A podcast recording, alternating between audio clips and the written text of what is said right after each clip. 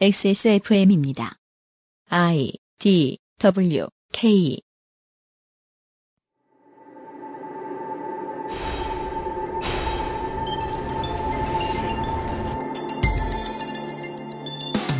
한국이 해외의 어떤 나라에 8,733억 원을 투자해서 도시를 만들겠다는 사업을 하겠다고 한 적이 있습니다.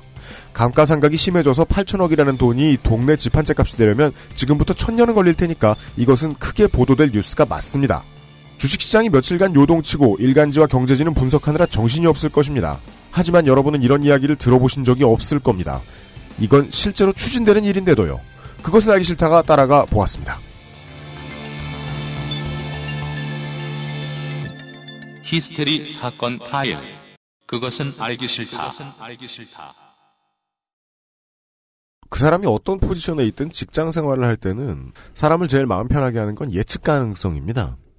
언제 출근하고 언제 퇴근하느냐, 이번 주엔 무슨 일을 하게 되느냐, 언제 쉴 수 있느냐, 얼마를 받게 될 것이냐, 이런 것들을 알고 일할 수 있다는 건 매우 즐거운 일이죠. 아무리 이제 일이 많고 대단한 일들이 갑자기 튀어나올 일들이 있어도 녹음은 그냥 원래 하던 수요일에 하자. 그래가지고 저희들은 지금 헌재가 무슨 선택을 했는지 모릅니다. 네. 지구상의 청취자 여러분, 한 주 동안 안녕하셨습니까? 그것은 알기 싫다 216번째 2017년 3월 둘째 주 목요일 순서입니다. XSFM의 책임 프로듀서 유현수입니다. 윤세민 기자가 앉아 있습니다. 네, 안녕하십니까. 요즘 목소리 톤에 대해 고민을 많이 하고 있는 윤세민입니다. 그 지난 이제 한 두 계절, 세 계절 동안 되게 여러 가지를 고민하고 있는데 이제 목소리 톤까지 왔어요. 그래서 지금 좀 높여봤어요. 어떠신가요? 서울의 방금 온 김상조 같아. 혼자에서 어떤 결론이 나더라도 지난 10년간 이제 우리 방송을 들어주시는 분들 혹은 상당히 많은 분들이 가장 갈망하던 것이 타협과 연대는 매우 소중한 가치이지만 그렇다고 해서 벌 받아야 하는 죄를 묻고 넘어가는 것은 많이 잘못됐다.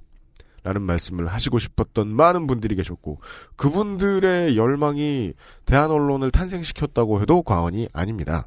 지난 안민주 정부라고 할까요? 안민주 정부 10년 동안 네. 8년 됐네요? 9년 돼가네요? 네. 죄 지은 진범들과 부역자들이 얼마나 많습니까? 그렇죠. 탄핵이 인용이 되든 뺀지를 먹든 벌을 받아야 할 사람들은 받아야 됩니다. 그래서 어, 후속 보도가 매우 중요하다고 생각합니다.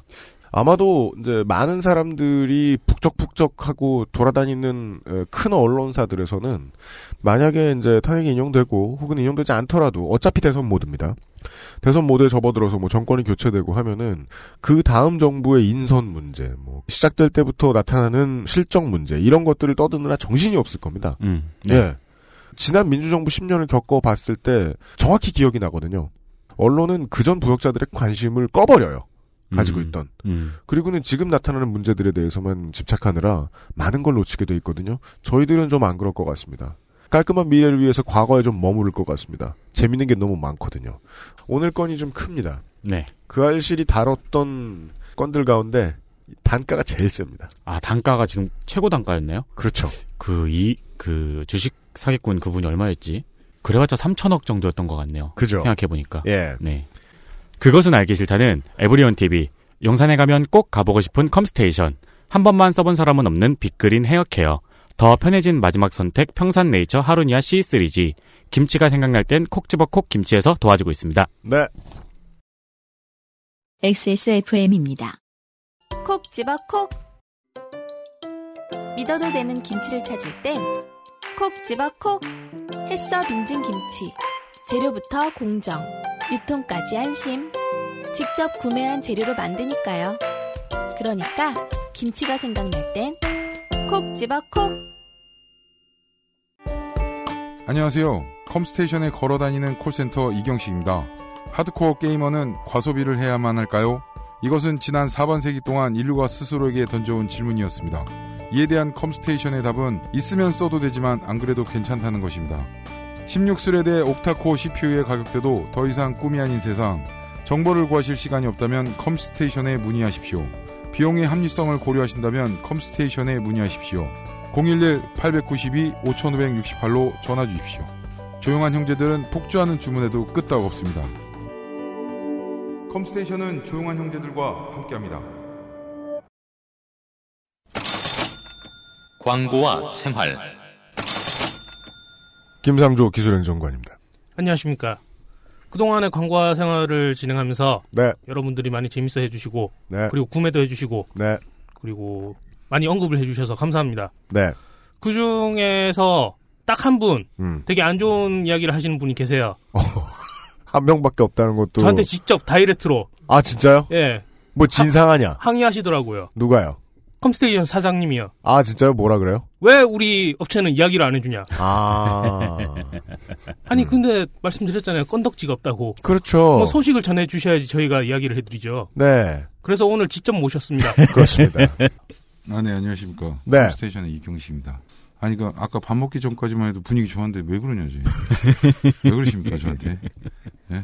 다른 게 아니라 그, 네. 요번에 AMD에서 한번 사고를 좀 쳤습니다. 어릴 때부터 말이에요. 제 경험으로 이렇게 기억할 것 같으면 한국에는 이제 그 퍼스널 컴퓨터용 CPU로 이 맥킨토시를 제외하고 돌아다니던 회사 기껏해야 지금 사라진 사이릭스까지 합해서 3사 정도밖에 없었습니다.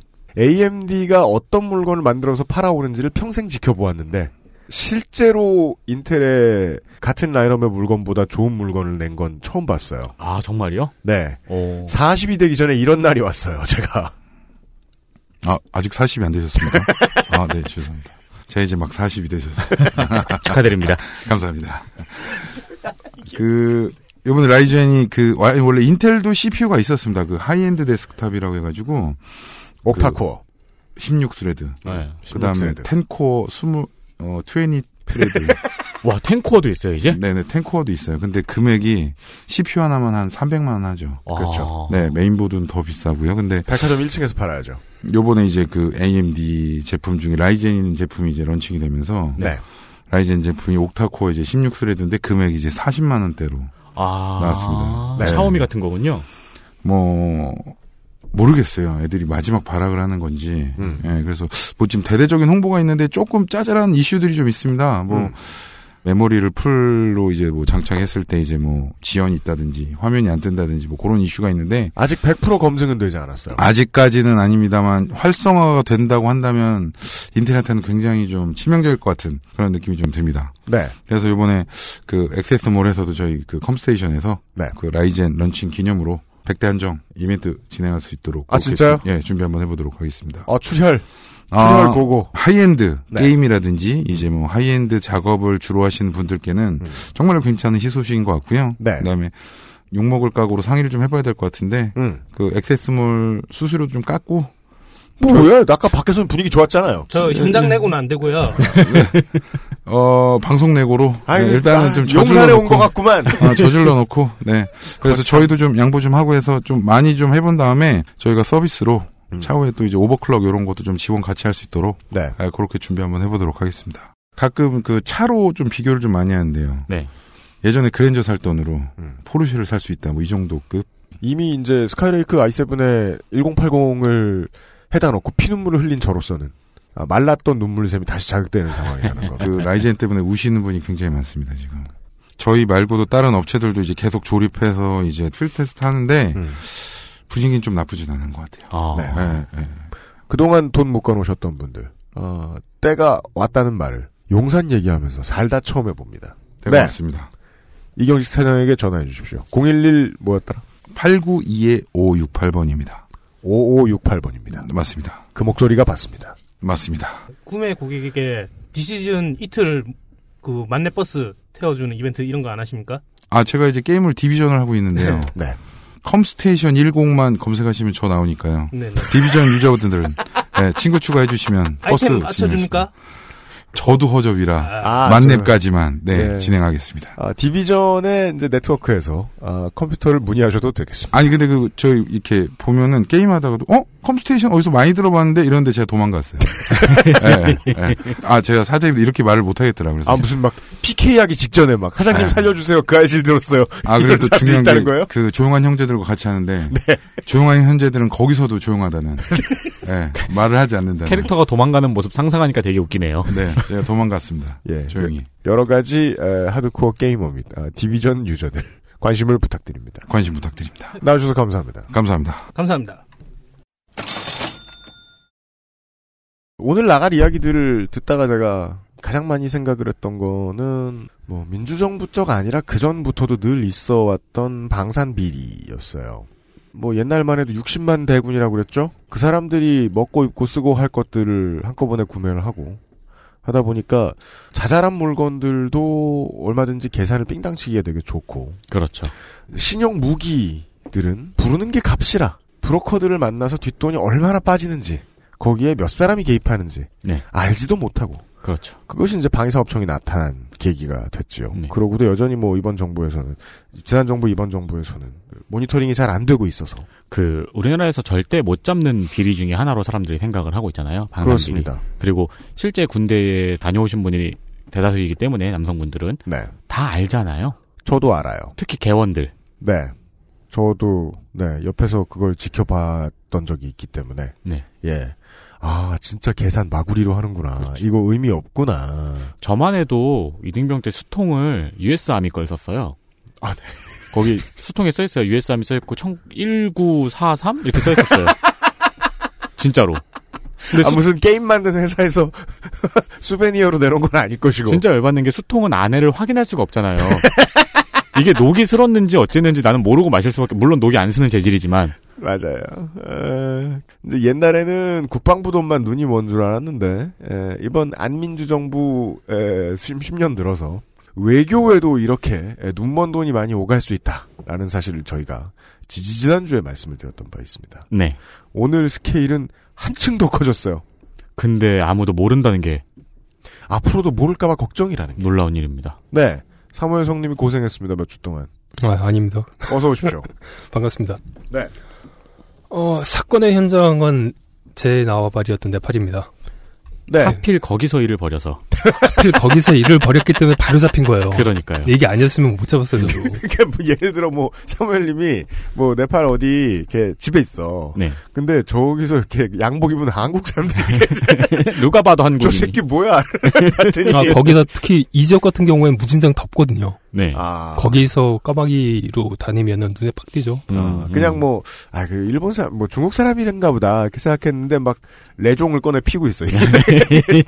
와, 뭐 하러 왔구만! 진짜 그렇게 발견하셨는지도 몰라요? 맞아요. 사건 관계자들과 조금 친분도 좀 있고요. 음. 원래 좀 친분들도 좀 있었고. 친분은 다 있으시네요. 그 옛날에 비행기에서 난동 피운 사람 제압하던 분이랑도 친분이 있으셨잖아요. 아니 그게 그 남의 나라 가가지고 한 10년 정도 있으면 알고 보면 리차드 막스 선생하고 친분이 그러니까. 있을지 몰라요. 네. 한 10년 정도 있으면 여기저기 사람들이랑 실제로 관계들이 좀 많이 벌어지죠. 그리고 음. 또 결혼도 거기서 했었으니까 제가 네. 여러분들이 최근에 네팔 혹은 예, 예. 어, 남아시아 관련된 기사들 들으신 적이 있다면 오늘 꽤 등장할 겁니다. 일단 사건의 현장은 말씀드렸듯이 네팔입니다. 그리고 네팔에서도 부처님의 탄생 성지인 룸빈이라는 작은 마을입니다. 시작하려면 이곳에 대해서 그리고 부처님의 실제 행적에 대해서 잠깐 좀 얘기를 해야 됩니다. 아, 그래요? 예. 뭐 유적 이 있는 도시가 뭐 작은 마을이다. 이렇게 불렀으면 작은 마을의 말이에요. 네. 앞에 처음에 제가 대본에서 말씀을 드렸죠. 8천억을 어디다 쓰 거의 9천억이에요, 9천억. 8천억도 아니고. 9천억을 작은 마을에 어디다 써요? 금송아지를 줘야죠. 허경 영식인데. 네. 이게 그- 역사 얘기 예. 들어볼게요. 지금부터 제가 말씀드리는 건 이게 그 네팔 버전입니다. 이게 알고 보니까는 부처님의 생애에 대해서는 국가별로 버전들이 조금씩 다르더라고요. 아, 네. 네, 네. 예수님도 한국 예수님 좀 많이 다르잖아요. 음. 그, 이, 이 버전 부처님의 탄생 성지를 보존하고 관리하는 기구인 룸비니 개발위원회 수석 고고학자 바산타 비다리 박사님 말씀을 그대로 옮긴 겁니다. 바산테 비다리 박사님 감사합니다. 이 부분 말씀에 의하면 부처님께서는 기원전 6세기 즈음에 태어나셨답니다. 네, 음. 네팔 부처님 기준으로 6세기 기원전 6세기에 태어나셨다. 근데 이 양반들 같은 경우 육- 뭐, BC 646년, 642년 이렇게 얘기들 하는데 그건 좀 뻥 같고요. 진신사리를 가지고 탄소인들을 측정할 수 있다고 해도 그 오차들이 한 15년, 20년 정도 이건 차이들이 예, 기본 예, 예. 여튼 그쯤에는 네팔이라는 나라도 인도라는 나라도 없었죠.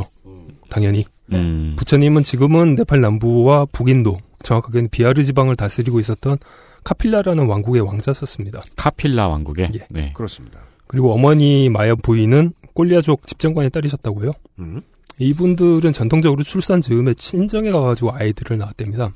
음, 음. 음. 한 7개월쯤 돼가지고는 친정으로 가시는 길이었는데 음. 가시는 길에 룸빈이라는 작은 정원을 지나갈 즈음에 산통이 왔대요. 음. 그래서 사리수 나무에 늘어진 가지를 잡고 부처님을 낳으셨다고 합니다. 음. 그러니까 네팔은 그래서 칠삭동이들이 태어나면 큰 인물이 되겠구나라는 덕담을 들어요. 아. 네팔 기록에 의하면 부처님은 7개월 만에 태어나셨으니까. 예, 국가 영웅들 중에 실제로 좀 일찍 태어나신 분들도 좀 있고요. 음. 어. 출가하시기 전까지는 그렇게 카필라성에서 크셨고 음. 출가하신 이후의 행적들을 보 지금의 국경선으로 놓고 보면은 인도의 비아르주 그리고 역시 인도의 우따르 프라타시주에 집중이 됩니다. 음. 사람들이 알려진 거와는 좀 달리 음. 속세의 연을 완전히 끊고는 이제 그 불가에 정진한다 뭐 이런 표현들이 좀 있잖아요. 네. 네. 근데 그것과는 달리 아버님과의 관계가 굉장히 돈독했어요. 음. 아, 네팔 쪽 기록에 의하면. 아, 용돈을 받고 사신 것 같다. 그걸 드렸거나. 아, 부처님이. 용돈을 좀 세게 받으셨어요. 아, 세게 받으셨어요. 왕한테 무슨 용돈을 드려요, 왕자님이. 용돈으로 사원을 막 받으셨어요. 아. 유니텔 같은 사업 안 하셨나 모르겠네. 네. 고타마 SDS. 뭘. 그 깨달음을 얻으신 다음에 아버님께서 이제 여러 번 오- 오라고 하셨는데 7년 만에 300명의 제자들하고 카필라 성을 찾게 되시는데요. 아버지께서는 아버지 정관원께서는 이 일행과 부처님을 위해서 사원을 지어 주십니다.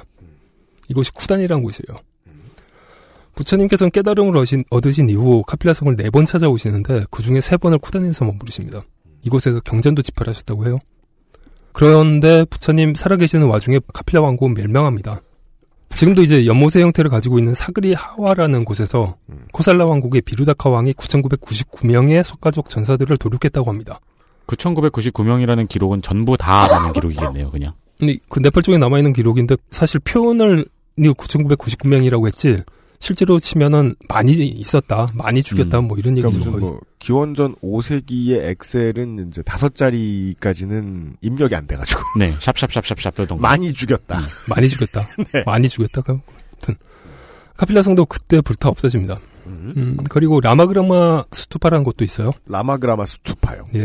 부처님께서 열반에 드시고 나서 화장을 하셨는데 이때 나온 사리들을 일곱 곳인가 여덟 곳인가로 나눠서 봉분을 세웠다고 해요. 이 얘기는 저도 안 해요. 네. 음. 나중에 인도 대륙을 처음으로 통일하셨던 아쇼카 왕이 봉분들을 다 열어서 부처님의 가르침을 전파하기 위해 전 세계로 보- 에, 사리들을 보내는데요. 음. 아, 아쇼카 왕이 소원을 이루고 드래곤볼이 다시 흩어졌네요.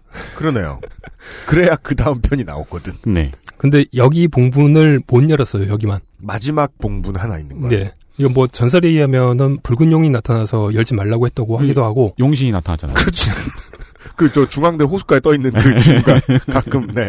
뱀의 왕이었다라고도 해요. 이거 음. 뭐 기록들에 따라 조금씩 다릅니다. 네. 여튼 그래서 지금까지 남아 있는 부처님의 진신사리 봉분입니다. 아, 그럼 아. 지금까지 중에서 유일하게 부처님의 사리가 있는 것이 네. 확인되고 있는 네. 확실한 원래 사리가 부동산에 그대로 있는. 두 곳, 두 개예요. 하나는 그 여기에 진신사리 봉분하고 그 다음에 어, 스리랑카에 치아사리가 있거든요. 네. 거기 두 가지만 사실은 진신사리로 확인이 되고 나머지는 잘 모르죠. 그럼 나머지 아하. 사리는 그 호이포이 캡슐과 함께 드래곤볼 레이더가 발명이 되면 그때 찾을 수 있겠네요. 고증이 그렇게 잘 된 작품이었어요. 아, 호이포이 캡슐 진짜 언제 개발될까요? 30년을 기다리고 있는데. 나중에 네티즌 21호한테 한번 물어봅시다. 네. 이외에도 룸비니 근처에는 불교, 에, 룸비니 근처의 불교 유적지는 마야부인과 정반왕을 모두 모신 두 개의 수투파. 그리고 부처님이 오시기 전에 과거 칠불이라고 있거든요. 네. 어, 그분들 중에 군화 홍문의 불과 구류 손불의 탄생지 표식 등이 있습니다. 음. 설명을 들으면서 여, 이겨, 에, 이곳들을 돌아다니려고 그러면 최소한 이틀 정도 걸리고요. 아, 지금까지 들은 것은 유적지를 다녀보려고 했던 불자를 위한 여행 가이드가 있다면 그분에게 들을 수도 있는 얘기겠군요. 아니요, 여기는 거의 대부분 교통편이 아주 안 좋아가지고, 아, 진짜요? 예, 가이드북에 소개를 안 해요. 어쨌든 아. 그래도 성지순례 할 수 있는 포인트들인가요? 성지 순례로 가시는 분들도 거의 카필라성이랑 몇 군데밖에 안 가세요. 그 음. 성지인데 이제 관광 상품으로 개발이 안 된 곳. 교통편이 굉장히 안 좋아요. 음. 여기서만 들을 수 있는 얘기군요. 그렇다면. 음, 그래서 뭐, 그, 거의 성지 순례들 중에서도 저기, 어, 법륜스님 하고 계시는 그, 정토회 정도가 이 거기를 다 찾아다니고 있고요. 아. 나머지는 거의 그냥 룸비니만 왔다 그냥 스쳐 지나가세요. 근데 질문이 있는데 여기가 네팔하고 인도 국경 지역 인가요? 예. 아. 국경이 그, 룸비니에서 그 인도 국경까지 7km밖에 안 돼요. 아, 거의 가까운 곳이네요. 그러니까 인도에서는 룸비니를 되게 탐내겠네요. 뭐 일부 설에 의하면은 그 카필라 성이 거- 그 네팔에 있는 카필라 성이 가- 아, 짝퉁이고 그러니까 뭐 별궁이고 음. 자기네 본궁들은 자기네들에게 있다라는 얘기들도 해요. 음. 국경에 7km면은 뭐 GP 그죠. 막사잖아요. 네. 아니 그 통신사가 막 엮이죠. 그 어, 어떨 때 보면은 그 인도 통신사가 떴다가 여기 네팔 통신사가 아하, 떴다가 그 정도로 가까운 곳. 보이는. 네. 그렇습니다. 뭐 일단 부처님에 대한 얘기는 여기 이 정도에서 줄이고요. 네네. 여기 방문하시고 싶으신 분이 있으면 제 트위터 계정으로 연락 주시면 됩니다. 아. 성지에 대한 소개 파일들을 제가 보내드릴 수 있습니다. 5년 한 방송에서 지금 자기 트위터 계정 홍보하시는 세 번째 분이 나타났습니다. 첫 번째, 두 번째 누구신가요? 말하고 싶지 않습니다. 아, 네. 2500년이 넘어가는 유구한 역사가 많이 망가지지 않고 살아있는 동네다. 근데 이게 망가지지 않은 원인이 뭐냐면 외져서 그래요. 교통편이 안 좋아서. 14세기 정도부터 19세기, 20세기 초반까지는 이게 세상으로 나오질 않아요. 경주 부여와 입장이 다른 거 아니에요? 크게 관심이 없었던 거군요. 워낙에 외진 곳이다 보니까 세계 관심 범위 내에 들어가 있지 않다가 어느 날 20세기 중반에 갑자기 세계 중심에 들어오게 됩니다. 1960년대 우리야 뭐 이제 한참 경제 개발한다고 정신없던 때인데 당시 전 세계의 가장 큰 이슈는 미소냉전이랑 중동 전쟁이죠. 네. 네, 007이요. 그러죠. 아, 세계 3대 종교 중에서 기독교들의 성지인 예루살렘과 무, 아, 무슬림 메카는 교전 당사국들의 국경 안에 있는 곳이었고요. 음. 아, 그러네요. 교전 지도돼요. 그런데 불교 성지였던 룸비니는 워낙에 오지라서 발굴도 안 되고 있었거든요. 음. 유엔의 사무총장은 아시아 최초의 유엔 사무총장이었던 우탄트라는 분인데요. 이분 버마 출신의 교육자로 독실한 불교 신자였던 분입니다. 성함만 봐서는 우텐클랜 출신인 것 같은데. 우탄트. 아, 저, 저 어디지? 스테이튼 아일랜드? 네. 맨하탄 근처? 음. 네.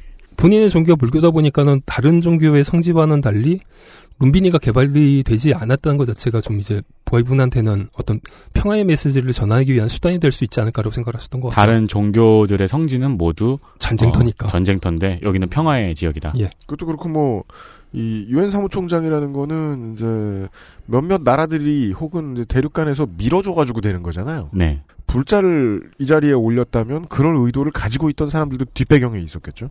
여기에 또 한 분이 결합을 하게 되는데 어, 세계 유일의 피폭국이라는 이미지를 일본이 가지게 만든 만들어 주신 가장 어, 큰 역할을 하시게 된 건축가가 한 분 계십니다. 네. 단게 겐조라는 분이 건- 1세대 일본의 건축가로 건축계 노벨상이라고 하는 프리츠커 건축상을 1987년에 받으신 분인데요. 굉장히 유명한 분이죠. 일본의 기념비적인 건축물 거의 다 만드신 분이잖아요. 예, 뭐 대, 대표적으로는 도쿄 도청사, 네. 후지TV 본사, 도쿄 성모 마리아 대성당 등등이 있죠. 그러니까 내가 도면에 지우개질 좀 해봤다 하는 분들은 다 아시는 이름. 그렇죠. 일본 여행 가셔도 도쿄 도청사나 후지티비 후지TV 본사 정도는 다 보러 가시죠. 아, 그래요? 성모 마리아 대성당 같은 경우는 빛이 되게 좋아요. 어, 저는 거기는 못 가봤네요. 그, 글리코맨인가? 뭐죠? 그거는 오사카입니다. 아, 그거 말고. 네. 참나 일본에 대해 아무것도 몰라요. 네. 죄송합니다. 이곳을 개발하기 위해서 신탁위원회도 만들게 되는데요. 예. 여기에 가장 많은 돈을 냈던 것도 일본이었습니다. 아, 예, 예, 예, 예. 음. 단게 겐조가 만든 룸비니 마스터 플랜은 세 구역으로 나눠요. 첫 번째는 부처님 탄생 성지와 성지에서 나으신 다음에 부처님 나으신 다음에 바로 목욕을 하시거든요. 음. 그곳을 기념하는 마야 데비 사원. 음.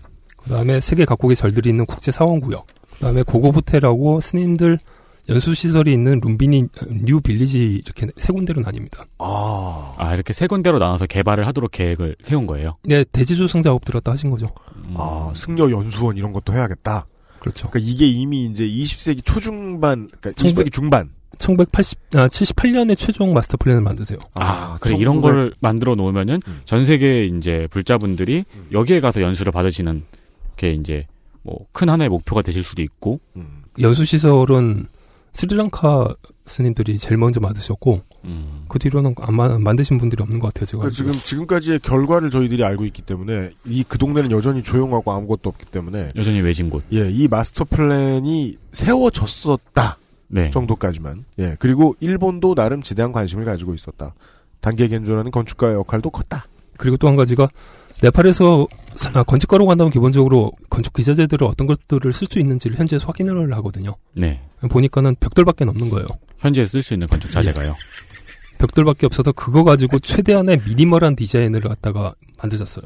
어, 역시 능력 있는 사람은 벽돌 하나 가지고도 만듭니다. 음. 야, 근데 그거는 이제 좋게 생각하면 윤세민처럼 얘기할 수 있는데 그런 얘기만 듣고 있으면 그냥 우리 부대에서 만들었던 화단 같은 것들이 떠오르고 그뭐할 수 없는 걸 하고 그래 이런 벽돌밖에 없는 곳이라는 건 벽돌을 만들기도 쉽지 않은 곳이라는 거잖아요. 한국에 벽돌 그 무인화 시설까지 잘해가지고 잘 만드는 공장이 얼마나 많은데요. 근데 막 해발 고도도 높은 네팔 같은 나라에서 벽돌밖에 없다. 다행히 여기는 그 고도가 900 정도밖에 안 돼요. 근데 다만 말씀하신 그 문제가 나중에 좀 큰 문제가 됩니다. 다행히 낮아서 900m래요. 더 들어보죠 뭐. 예. 아주 미니멀한 형태의 디자인과 마스터 플랜 만들었고요. 음. 그러고 나서 이제 룸비니 개발위원회는 세계 각국의 불교 단체들에게 입주 신청을 받습니다. 음, 여기 우리 이런 거 만들었으니까 들어오세요. 음. 지금 지금의 문정동 같네요. 사업은 이렇게 하는 거네요. 음. 팩스를 쭉 보내는데 어, 룸비니 개발위원회 부위원장님의 말씀에 따르면 음. 남아시아 국가들이랑 티베트 불교의 영향을 받은 유럽 불교도들 같은 경우에는 음. 기본적으로 건축 방식이 좀 단순하거든요. 포탈라공. 포탈라공, 예. 네. 포탈라공처럼 생겼어요. 음, 포탈라공 이미지를 제가 지금 보고 있는데요. 그리스 신들이 사는 신전처럼 생겼네요. 신전인데 여기 지붕들이 좀 있고 네. 그리고 그 하얀색으로 이렇게 돼 있으면 네. 크게 봤을 때는 약간 그랜드 부다페스트 호텔처럼 생겼습니다. 무슨 말씀인지 알겠어요. 그러니까 이게 크게는 흰색 건물이에요. 그냥 네, 흰 칠해놓은 건물이에요. 그러니까 자기네들 눈에 봤었을 때 조형적 미가 그렇게 뛰어나다라고 생각들이 되질 않는 거죠. 음. 너무 좀 단순해 보이는 거고. 음. 그래 봅니다. 그래서 동북아 3개국의 절들에 좀 이제 기대를 많이 했다고 해요. 네. 그러니까 한국 절도 좀 다르게 생겼고 중국 절도 다르게 생겼고 일본 절도 다르게 생겼으니까. 각 나라의 그 불교 사원들의 건, 건축 양식들이 모여서 네, 이러면 뭐 오물조물하게 모여가지고 좀 음. 이제 예쁘게 보이지 않을까 네. 이렇게 기대를 했던 거죠. 아, 그러니까 이 남방 불교라고 생각하면 우리가 떠올릴 수 있는 건축 양식 아까 윤쌤이 말했던 말, 말했던 대로 딱 관광 가서 보면 우와 화려하다라고 네. 생각되는 그런 것 말고 동북아시아 그러니까 한자문화권에서 만들었던 불교 사원들 그런 거에 좀 차용을 좀 한 것 같다 티벳에서는 각국의 건축 양식도 한눈에 볼 수 있는 타운이 될 수 있을 것이다. 1.6km, 1.6km 정도 사방 내에 여러 개- 여러 이 절들이 들어가 있으면 음. 비교들이 될 테니까. 음, 그러네요. 실제로 그런 타운이 생긴다면은 뭐 불자분들뿐만 아니라 건축을 공부하는 사람들도 가서 구경할 수 있는 곳이 되, 겠네요 역사적인 영혼들을 가지고 있잖아요, 기본적으로. 네. 문제는 이게 조계종 총무원으로 날아갔던 게 80년대 중반입니다. 음. 80년대 중반에는 우리나라 조계종도 이 팩스를 받았다. 입주하세요. 이때만 하더라도 일단 해외 여행 자체가 자유롭지 않았죠. 음. 네. 그리고 네팔로 가는 비행기 편도 애매했고요. 음. 하지만 가장 큰 문제는 종단 내부였습니다. 종단이요. 1980년대 중반부터 1990년대 중반까지 조계종 총무원장이었던 분은 서이현이라는 분입니다. 서의현. 제가 초등학교 때 뉴스에서 봤던 조계종은 조폭들이 강목 들고 가서 서로 패싸움하고 막 그러던 조계종인데요. 지금 그 말씀하실 것 같은데요. 예, 그거를 가장 화려하게 하셨던 분이죠. 아. 94년도에 마지막으로 이제 조계사에서 그 생난리를 쳤던 그분이에요. 음. 아, 네가 가라 룸비니. 아, 나 이거 왜 터지지? 재산은 이 내가 네 불목하니까. 네. 재산을 뭐 거의 한 200억, 300억을 갖다가 은닉 하셨다고 하고요. 네. 말씀하셨던 청부 폭력, 폭력들도 있었고요. 네. 아니 90년대에 200억을 돈킹이에요. 거기다가 정치자금 세탁도 하셨대요. 80억 정도를 갖다가 노태우의 정치자금도 세탁을 야 하셨고 스님이 정치자금 세탁도 하세요? 속과에서 뭐 범죄 행위라고 할 수 있는 활동들을 음. 대한불교 조계종 총무원장의 타이틀을 달고 하셨던 분이에요. 대한불교 조계종의 죄를 모두 업고 가신 분이네요. 그러니까 이런 것은 속에서나 죄지 이러면서 막 휘두르고 다니신. 네. 그래서 94년도에 조계종에서 쫓겨나세요. 그거 모두 아하. 업고 가셨잖아요. 예. 야, 이, 이분이 또 이제 결혼하시면 안 되는 비구의 몸임에도 불구하고 무속인인 분과 사실혼 관계로 사셨어요. 아, 네. 그러니까 뭐 이렇게 사시려고 그러면 무진장 바쁘셨겠죠. 그렇습니다. 무진장 바쁘셨다 보니 영어로 날라왔던 팩스 같은 건 별로 신경을 안 쓰셨던 것 같습니다. 아, 음. 안 봤다. 영어다. 뭐 근거가 이래요. 아까 당시 조계종이 상당히 어지러웠고, 네. 예, 다른 할 일이 많아서 정치자금 세탁이라든가, 그래서 룸빙이에서 날아온, 예, 어, 성지를 개발할 테니까 입주하세요. 이런 거는, 어, 못 읽었다. 음. 네, 수신하지 못했다, 똑바로. 네. 아, 사실 근데 최근에도 한국 스님들이 생각하시는 세계는 조금 깹니다. 어떤 점이 그럴까요? 아, 제가 외국에서 이제 주로 굴러 먹었다 보니까 친분이 있는 스님들도 대부분 외국 스님들이시거든요. 아, 음, 네. 네팔에 있는 스님들이라든가. 네팔, 부탄의 림포체들이라든가 뭐 지금 말씀드린 분 같은 경우는 지금 현재는 파리에 계시는데요.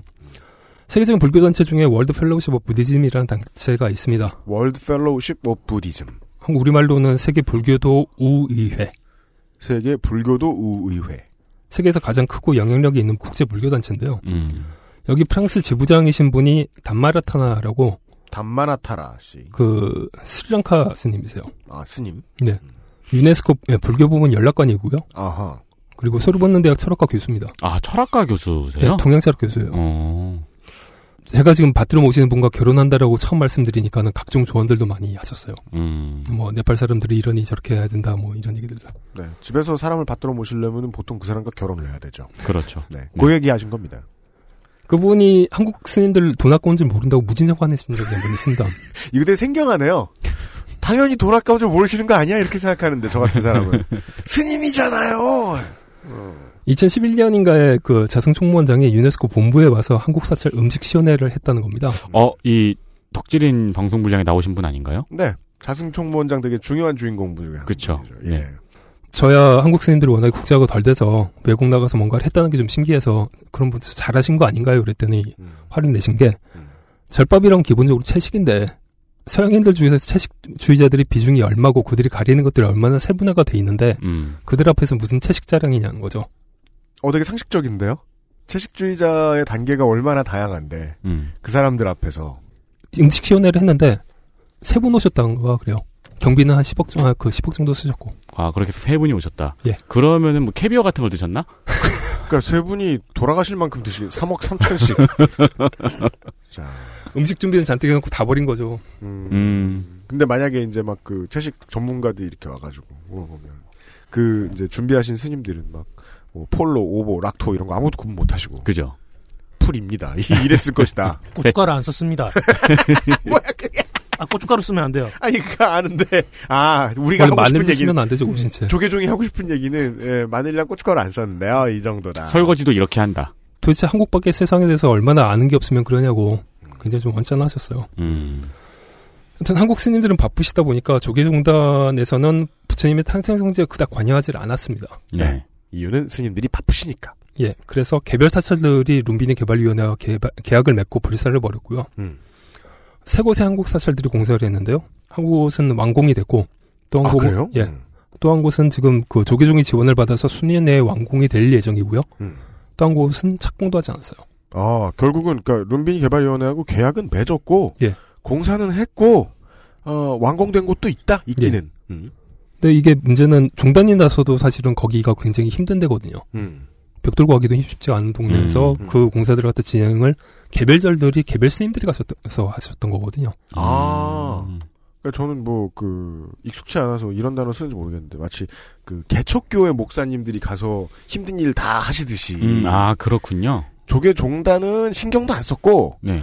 몇몇 절들이 그냥 그 룸비니에서 저 조계종을 팩스를 보냈다는데 음. 그안 보는 것 같으니까 우리라도 가서 봅시다. 거기 벽돌이 있다는데 우리가 한 1년 동안 미장을 하면 안 되겠습니까? 그러니까 스님들이 가서 공사를 하신 건 아니잖아요. 스님들이 직접 공사 반장을 하셨어요. 아. 목사님들 중에서도 시골에 있는 버려진 창고 같은 거 개조해가지고 개척교 하시는 분들 계세요. 네, 부처님 나신 곳에 우리가 가서 뭘 합시다. 그뭐 돈이고 뭐고 아무 계획도 없이 가서 음. 예. 근데 그 지금 현재 공사 진행이 되고 있는 절 같은 경우에는 황룡사 사이즈예요. 절이 무진장 커요. 엄청나게 크잖아요. 예. 그거를 그 시멘트 안 나온 동네에서 시멘트를 가지고 만드셨어요. 시멘트를 그럼. 다 들고 오는 거네요. 굉장히 어렵게 어렵게 진행들을 하고 계시죠. 음. 여튼 이렇다 보니까 좀 골 때리는 일들이 발생이 되는 게 음, 단게 겐조 마스터 플랜에 의해서 국- 어, 조성된 국제사원구역의 절들은 음. 일단 유네스코랑 룸비니 개발위원회 공동 관리 대상이에요. 아, 여기에 건축물이 지어지면 일단 음. 근데 이 절들은 모두 그 나라의 가장 큰 불교 단체들이 지은 거거든요. 네.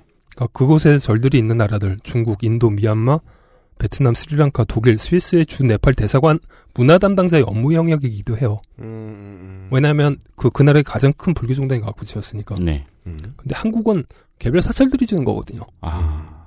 그러니까는 이게 관계도 중단과의 관계도 상대적으로 좀 불분명하고 그러다 보니까 아. 대사관 문화 담당자들 같은 경우에는 이 일을 거의 안 했어요. 아. 아, 한국 대사관은 이제 한국의 개별 절이 와서 룸비니에 만들어 놓은 이 사찰을 신경 쓰지 않았다.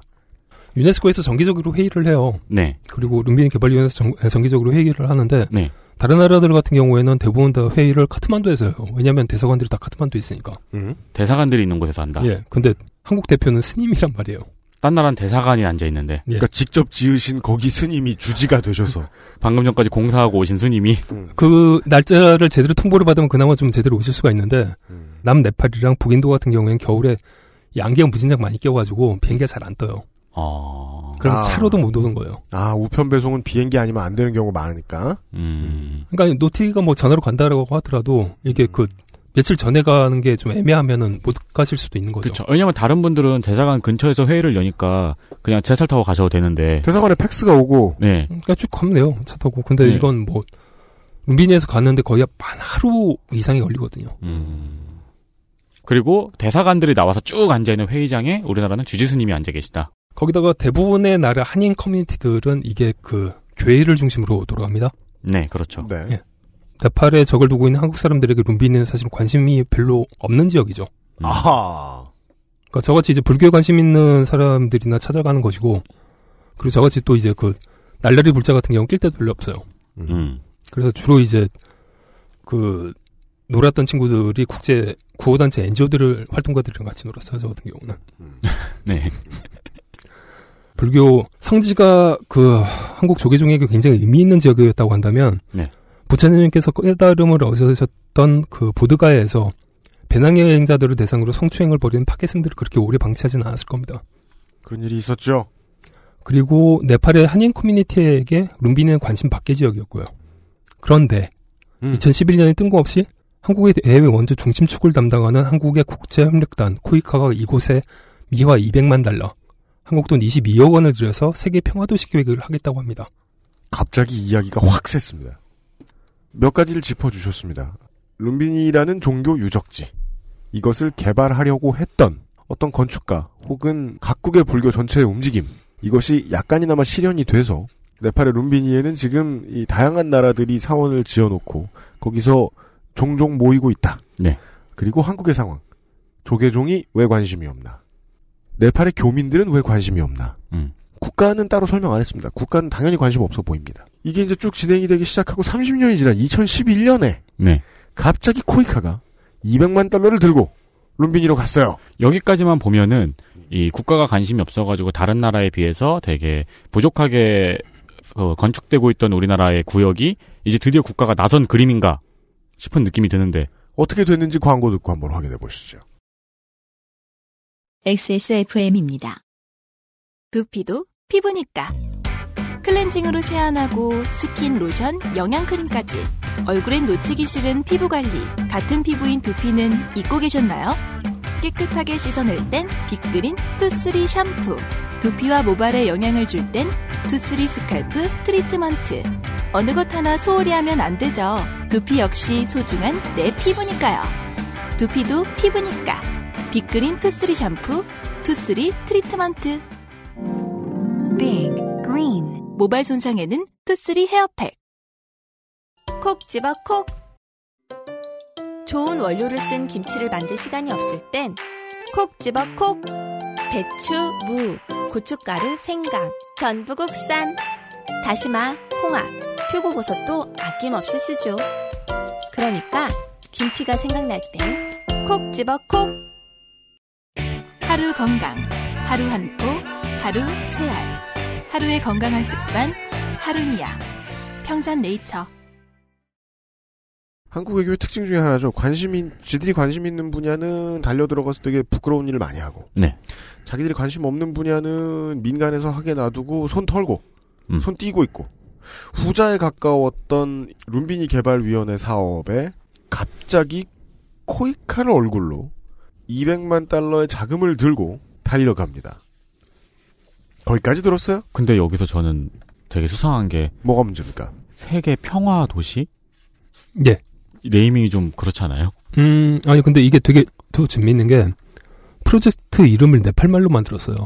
어, 비스와 산티 나가르라고 네. 나가르는 인구 20만 이하의 작은 도시고요. 네. 비스와는 세계, 산티면 평화죠. 세계 평화 도시 계획을 네팔말로 만들었어요. 음. 근데 이게 2007년도에 코이카에서 그 카트만두 군기의 티미시라는 곳에 병원을 만들어 주는데요. 티미라는 도시에 네, 그때 네팔 사람들은 굉장히 당황스럽게 만들었던 게 입찰 공고를 신문으로 해놓고 제안 요청서를 한글로 도- 던져줬어요 이 양반들이.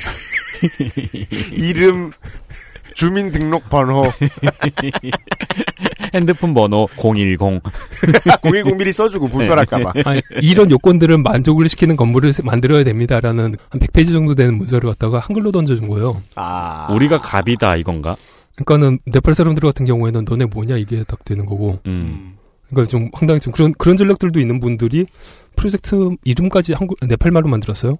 음. 성의가 좀 있어 보인다. 아, 네, 그리고- 어떤 성의가 갑자기 생겼다. 거기다 언론 보도도 굉장히 많이 답니다. 보통 그 네팔에서 했던 거 코이카에서 거의 언론 보도 안 나왔었어요. 어. 아까 그 뭐, 뭐 직업학교 같은 것도 만들어주고 그랬는데 그거 한 350만 불 정도 썼거든요. 네. 코이카가 많이 하는 일이잖아요. 네, 그 근데- 기본적인 인프라를 만들어주는 일, 어느 나라에 가서나 다 하는데 그런 게 이제 보도도 잘 안 되다가 왜냐하면 이렇게 구멍 숭숭 나게 일을 하니까 한글로 된 문서를 돌리질 않나. 근데 어, 이름부터 거창하게 네팔말로 세계 평화 도시 계획 해가지고 음. 너 돈도 목돈을 들고 가서 음. 광고도 크게 냈다.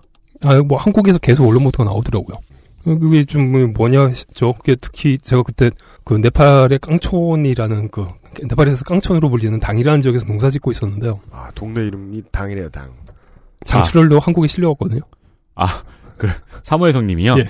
장출혈로 실려와가지고는 이 병원에 누워서 보니까 관련 기사들이 굉장히 많이 떴더라고요. 아, 기사를 보게 되신 계기가 아파서 한국에 오셨다가 그럼 네팔에선 모르셨던 거네요? 네팔에서는 제가 그 뉴스를 볼 수가 없죠. 일단 인터넷이 잘 안 되니까. 아, 죄송합니다. 예. 그 농산 바쁘거든. 그렇죠. 아, 아, 일단 다섯, 아침 다섯, 4시 반에 나가가지고는 뭐한 5시 정도에 들어오면 지쳐갖고 자니까요. 음. 룸비니 개발위원회 분들이랑은 친분 관계가 계속 있어서 가끔 이런 저런 얘기들을 좀 듣긴 했었어요. 코이카가 그리고- 한다고 했던 그 프로젝트가 2013년에 끝났나고 얘기를 들었는데, 네. 세계 평화 도시 계획. 예. 근데 뭐 아무 소식이 없더라고요. 어, 한국에서 네팔에 이런 사업을 한다고 한국에서 홍보를 하고 있어? 정도로 의문을 가지고 있다가 네팔에 당연히 룸비니 개발위원회 쪽의 사람들은 이 얘기를 들었을 테니까 네. 물어봤더니 모르겠는데 아니 뭐 이런저런 일들은 얘기를 했었어요. 근데 그 이게 전체적인 프로젝트들에 대해서 얘기를 하는 게 아니라 뭐 벌어지는 소소한 얘기들에서 한국 사람들 왜 그러냐, 이건 뭔 얘기냐, 뭐 이런 얘기 정도였죠. 음, 음, 음. 근데 올해 초에 그 친분이 있어서 이것저것 좀 많이 공유하는 일간지 기자가 있는데요. 네. 이분이 이 프로젝트를 쫓더라고요. 음, 그래서 가지고 있던 자료들을 몽땅 다 공유한 다음에 어떻게 끝났나 해서 구글신을 좀 봤죠. 구글로 검색들을 좀 해봤죠. 음. 네. 한글로는 여전히 소식이 없어요. 언론 보도가 많았었던 시점 그- 이후로. 예, 그 이후로는 얘기가 별로 없어요. 그래서 영어로 한번 뒤져봤거든요. 네. 그랬더니 인도의 대표적인 영자지인 힌두스탄 타임즈에 기사가 하나 걸립니다. 음. 2014년 6월 26일자 기사 Plan afoot to develop 룸비니 as a world peace city. 그러니까 룸비니를 세계 평화 도시로 개발하기 위한 기획이 진행되고 있다는 제목의 기사였습니다. 여기는 2014년. 예, 여기는 한국이란 나라 이름이 들어가나요? 그 기사 내용에 한국 코이카가 나와요. 아. 그러니까 내용은 네팔 수도 카트만두에서 한국의 국제협력단 코이카가 미화 762억 달러, 하나로는 약 8,733억 원을 투자해서 25평방 마일과 그 주변 388평방 마일을 개발한다는 거였어요. 음. 그래서 이 지역의 문화유산을 보호하고 세계의 평화를 상징하는 도시로 키우려고 한다는 발표를 했다는 겁니다. 이미 그러니까- 한국에 기사가 막 걸리고 홍보가 됐던 건 2011년인데 코이카가 200억을 싸들고 거길 갔다. 근데 지금 나와 있는 걸 보면 최초에 이제 뭐 계획 발표하느라 썼을 것 같은 그 200만 달러 수준이 아니라 762억 달러를 써서 개발하겠다. 예. 라는 기사가 2014년에 나왔다. 근데 한국에는 안- 보도가 안 된 거죠. 말도 안 되는 게 그게 이제 제가 방송 처음에 이야기를 해드렸던 8,733억인데 네. 그 돈을 써서 해외 나라의 도시를 만들겠다는데 그 미사 신도시도 아니고 네. 굉장히 큰 프로젝트잖아요, 이게. 그게 뉴스에 안 떴다 한국에 근데 인도 뉴스엔 뜬 거예요. 지금 구글에 코이카 룸비니라고 검색을 하면은 제일 상단에 있는 뉴스는 코이카 룸비니 사업 추진에 따른 네팔 공무원 초청 연수 실시. 그게 하고- 2011년이에요. 2011년, 2013년 전. 네, 2012년 6월 19일 기사가 제일 음. 최상단에 뜨네요. 그러니까 그 이상의 얘기들은 없어요. 음. 네. 그러니까 이게 되게 이상하잖아요. 거의 국민 세금으로 9천억 원이 나가는 프로젝트인데 네. 음. 외국에는 떴는데 한국 언론에 한 줄도 보도가 안 됐으면. 음. 그래서 프로젝트에 참여했던 그 네팔 분에게 제가 전화를 해봤죠. 아, 네, 그렇습니다. 이게 되는군요. 룸비니 개발위원회 문화부 연락관인 건앤 라이씨입니다. 네. 어, 문화부, 룸비니 개발위원회 문화부 연락관, 건앤 라이 씨께, 에, 다시 한번 협조에 감사를 드리고요. 어, 이분과의 인터뷰 내용을 좀 정리해 보았습니다. 들어보시죠. Uh, what was actually the project? 그 프로젝트는 어떤 것이었습니까? project is a huge, big project. Kendra Target Master Plan. Out of that, area was covered by that uh, 프로젝트는 큰, 큰 프로젝트였습니다. 룸비니를 포함하는 10평방 킬로미터 지역을 개발하는 도시 계획 프로그램이었지요. 룸비니 개발 계획이었습니다. 옛날 겐조 단계의 마스터 플랜에서 포함되지 않은 지역 개발을 하기 위해 코이카가 자금을 넣은 것입니다. That project is still carrying on now or the, just finished? 그 프로젝트는 진행 중입니까? 끝났습니까? No, no, not started it. 아니요, 아니요. 시작도 안 했습니다. What is the mean? 무슨 말씀이죠? Not started it. Only the Koika has developed master plan. 시작도 안 했어요. 코이카는 마스터 플랜만 제시했습니다. So on last, uh, you know, the January 20, uh, the Koika, you know, vice president, uh, he came to Kathmandu and we supposed to fly together uh, to Lumbini, but the flight was delayed and cancelled due to the weather. Yeah. So we could not uh, go to Lumbini together, but we have discussed in Kathmandu. Hmm. Yeah, Koika want to start this project soon, but uh, it's not, there something has to be clear. 지난 1월 20일에 코이카 부대표가 카트만두에 왔습니다. 룸비니로 가서 얘기를 나누려고 했는데 항공기가 날씨 때문에 취소되어서 룸비니를 못 가고 카트만두에서 논의를 했죠. 코이카는 이 프로젝트를 바로 시작하길 원하지만 분명히 해야 할 것들이 몇 가지 있습니다. According to the newspapers, that uh, they was trying to fund around seven seven hundred sixty something mil US million for the Yeah, yeah, that is. Uh, 신문 보도에 따르면 7억 6천만 달러 정도를 모아서 일을 할 거라고 하던데요. that is initially purposed 762 million US dollar. 네. 초기 투자는 7억 6,200만 달러였죠. Who was trying to pay that? 그 돈은 누가 냅니까? That that money, yeah, that money. There is a, some, you know, the criteria. That's why uh, we we do not have any clear instruction to collect the fund. So so uh, project is pending now. 그 돈요?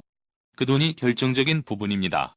우리는 이 돈을 어떻게 펀딩할 것인가에 대한 깔끔한 설명을 듣지 못했습니다. 그래서 연기되고 있는 거죠. 제가 이제 알아먹는데 큰 어려움을 겪는 아, 인도 문화권 영어. 음. 네, 통역자가 따로 필요합니다. 같이 살고 사- 있으면 돼요. 네, 사무엘 성님이 계시기에 가능했어요. 저 아는 형님이 관광 호텔에서 일을 좀 하셨는데 네. 이쪽 영어에 굉장히 특화되셨더라고요. 아, 그런 사람 반드시 있어야 돼요. 그쪽 가려면은. 음, 네. 주변에 아는 사람 하나 있어야 돼요. 아무튼, 7천, 아휴, 읽기도 어려워. 762억 달러가 이제 최초에 필요한 수준의 사업인데, 아직 시작도 안 했습니다.